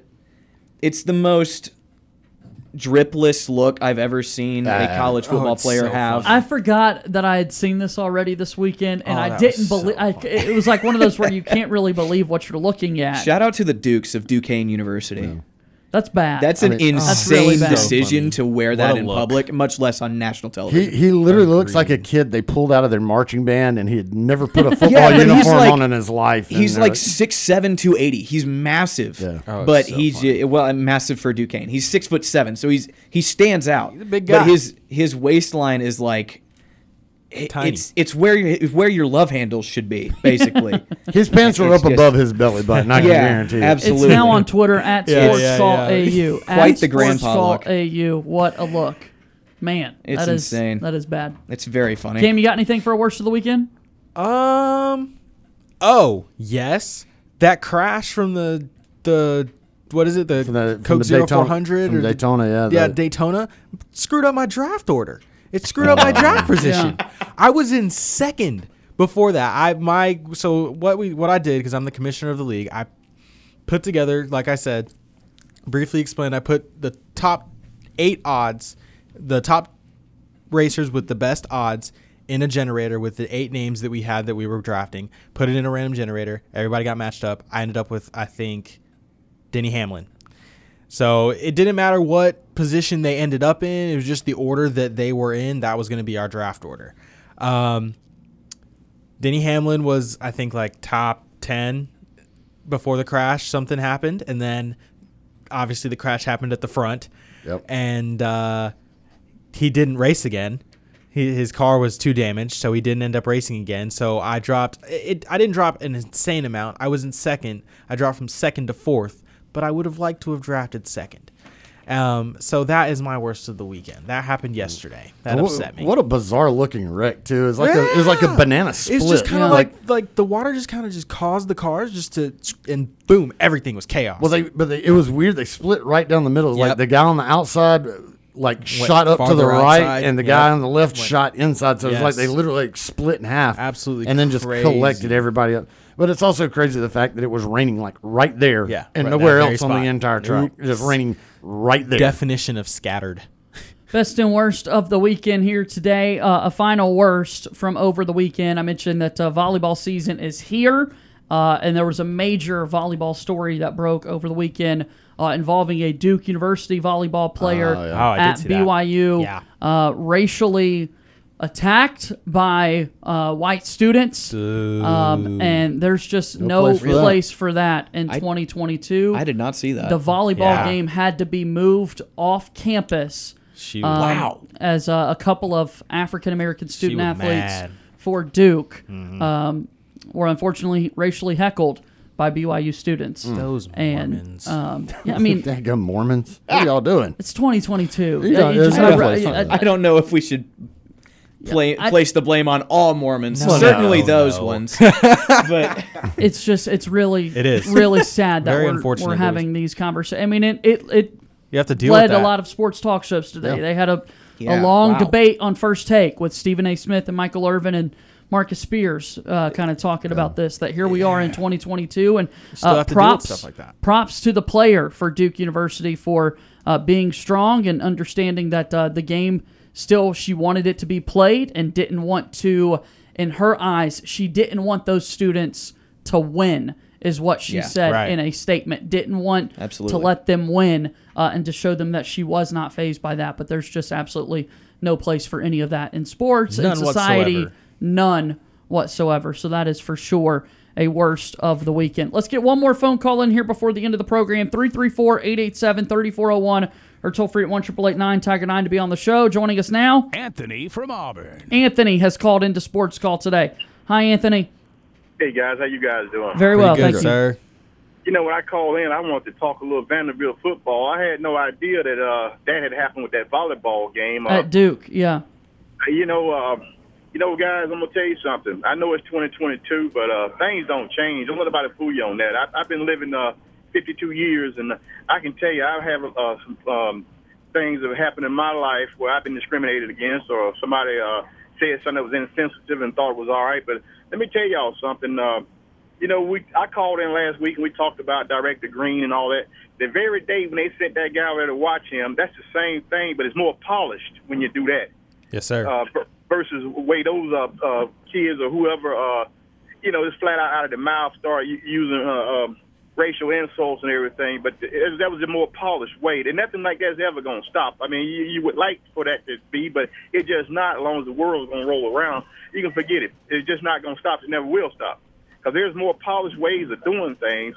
If you go and change the laws or uh, ordinance how you zone uh, neighborhoods and and you put all the poor people isolated on one side of town, and and you uh, change the rent or or build these houses that poor people can't afford, and uh, rezone everything for different schools and all that. That's a more polished way of doing things to keep certain people out of your neighborhood, out of your schools, out of your hair, so you don't have to worry about people uh, causing problems or, or uh, crime or that sort of thing. Because you got these people isolated, or better yet, pushed out of town at some point as you continue to build, continue to raise prices that just to the moon where you have to move out of town. But we're gonna get away from that. Now, what I want to do, I want to talk a little Vanderbilt football. All right, you know, to go out. about two I- minutes left before the end of the show, Anthony. So tell tell us about the Commodores.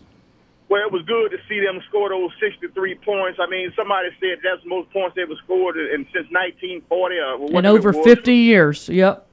So, uh, but I tell you what I'll do. We'll call. I'll call you guys back later in the week or, or the 1st Let's of next do it. week after we play some games, and we'll talk a little bit. And you guys have a nice day. Thanks for the call. That's our buddy Anthony from Auburn joining us on the program, and certainly appreciate his perspective uh, with, with his talking points there. And Yeah. and yeah, Vanderbilt played a really good football game Sure. on Sunday or on Yep, Saturday. absolutely. Felt like Sunday because it was so late play, being played in I Hawaii. think- I think it it probably into did go into Sunday. Yeah. yeah, So before we wrap it up, I do have to give a best. yeah. Go for it. There was a worst, but it coincides with the best. So uh, part of a worst was uh, the Baltimore Ravens mascot playing football against the kids and blowing his knee out and having to get carted off the field. So that's bad. In turn, though, the Braves mascot Bloopy. blooper, Yeah. Ru- blooper running running the football with kids Blooper trying had to a field tackle him day. Diesel of a and, stiff and arm. just destroying little kids as he's running to the end zone. That was one of the best things I've ever seen, and I could not stop watching him just absolute annihilate was these funny. little kids. Blooper, trying to Blooper is probably my favorite follow on Twitter. If you don't is follow abs- Blooper, it is Absolutely absolutely follow that man. follow. and Amazing and he takes Twitter. people that talk crap at him, and Oh, he, he does it all. Oh, yeah, man, he talks Whoever trash back, runs- and he's yeah. so good at Whoever it. runs that account, It's Amazing. brilliant. It is. It It's really brilliant. good. It's great, done. man. So I had great. to throw that best out there because if you have not seen the video of Blooper just destroying kids, and there was that was one him running the ball. There's one where he jumped through the line of scrimmage and tackled the kid as soon as he like had the ball, and, and then got up and like did the Superman and patted himself oh on the my chest. gosh. Uh, dude, he was just he was owning it out there. But man, the one where he was running the football and stiff arming kids, That has, that, I think just that, brilliant. That has gone certainly viral. Yeah. I, I would also like to offer a best, and this one comes with a stat. Anthony kind of stole it from me a little bit. I was going to go Vanderbilt's football, scoring Yeah. 63 points in a game. My goodness. Uh, this is courtesy of anchorofgold.com, which is affiliated with uh, SB Nation. Uh, the last time Vanderbilt scored 63 points in a football game, Mack Brown, yes, that Mack Brown, Wow. was a freshman running back. Wow. So that's how long it's been for Vandy. Sheesh.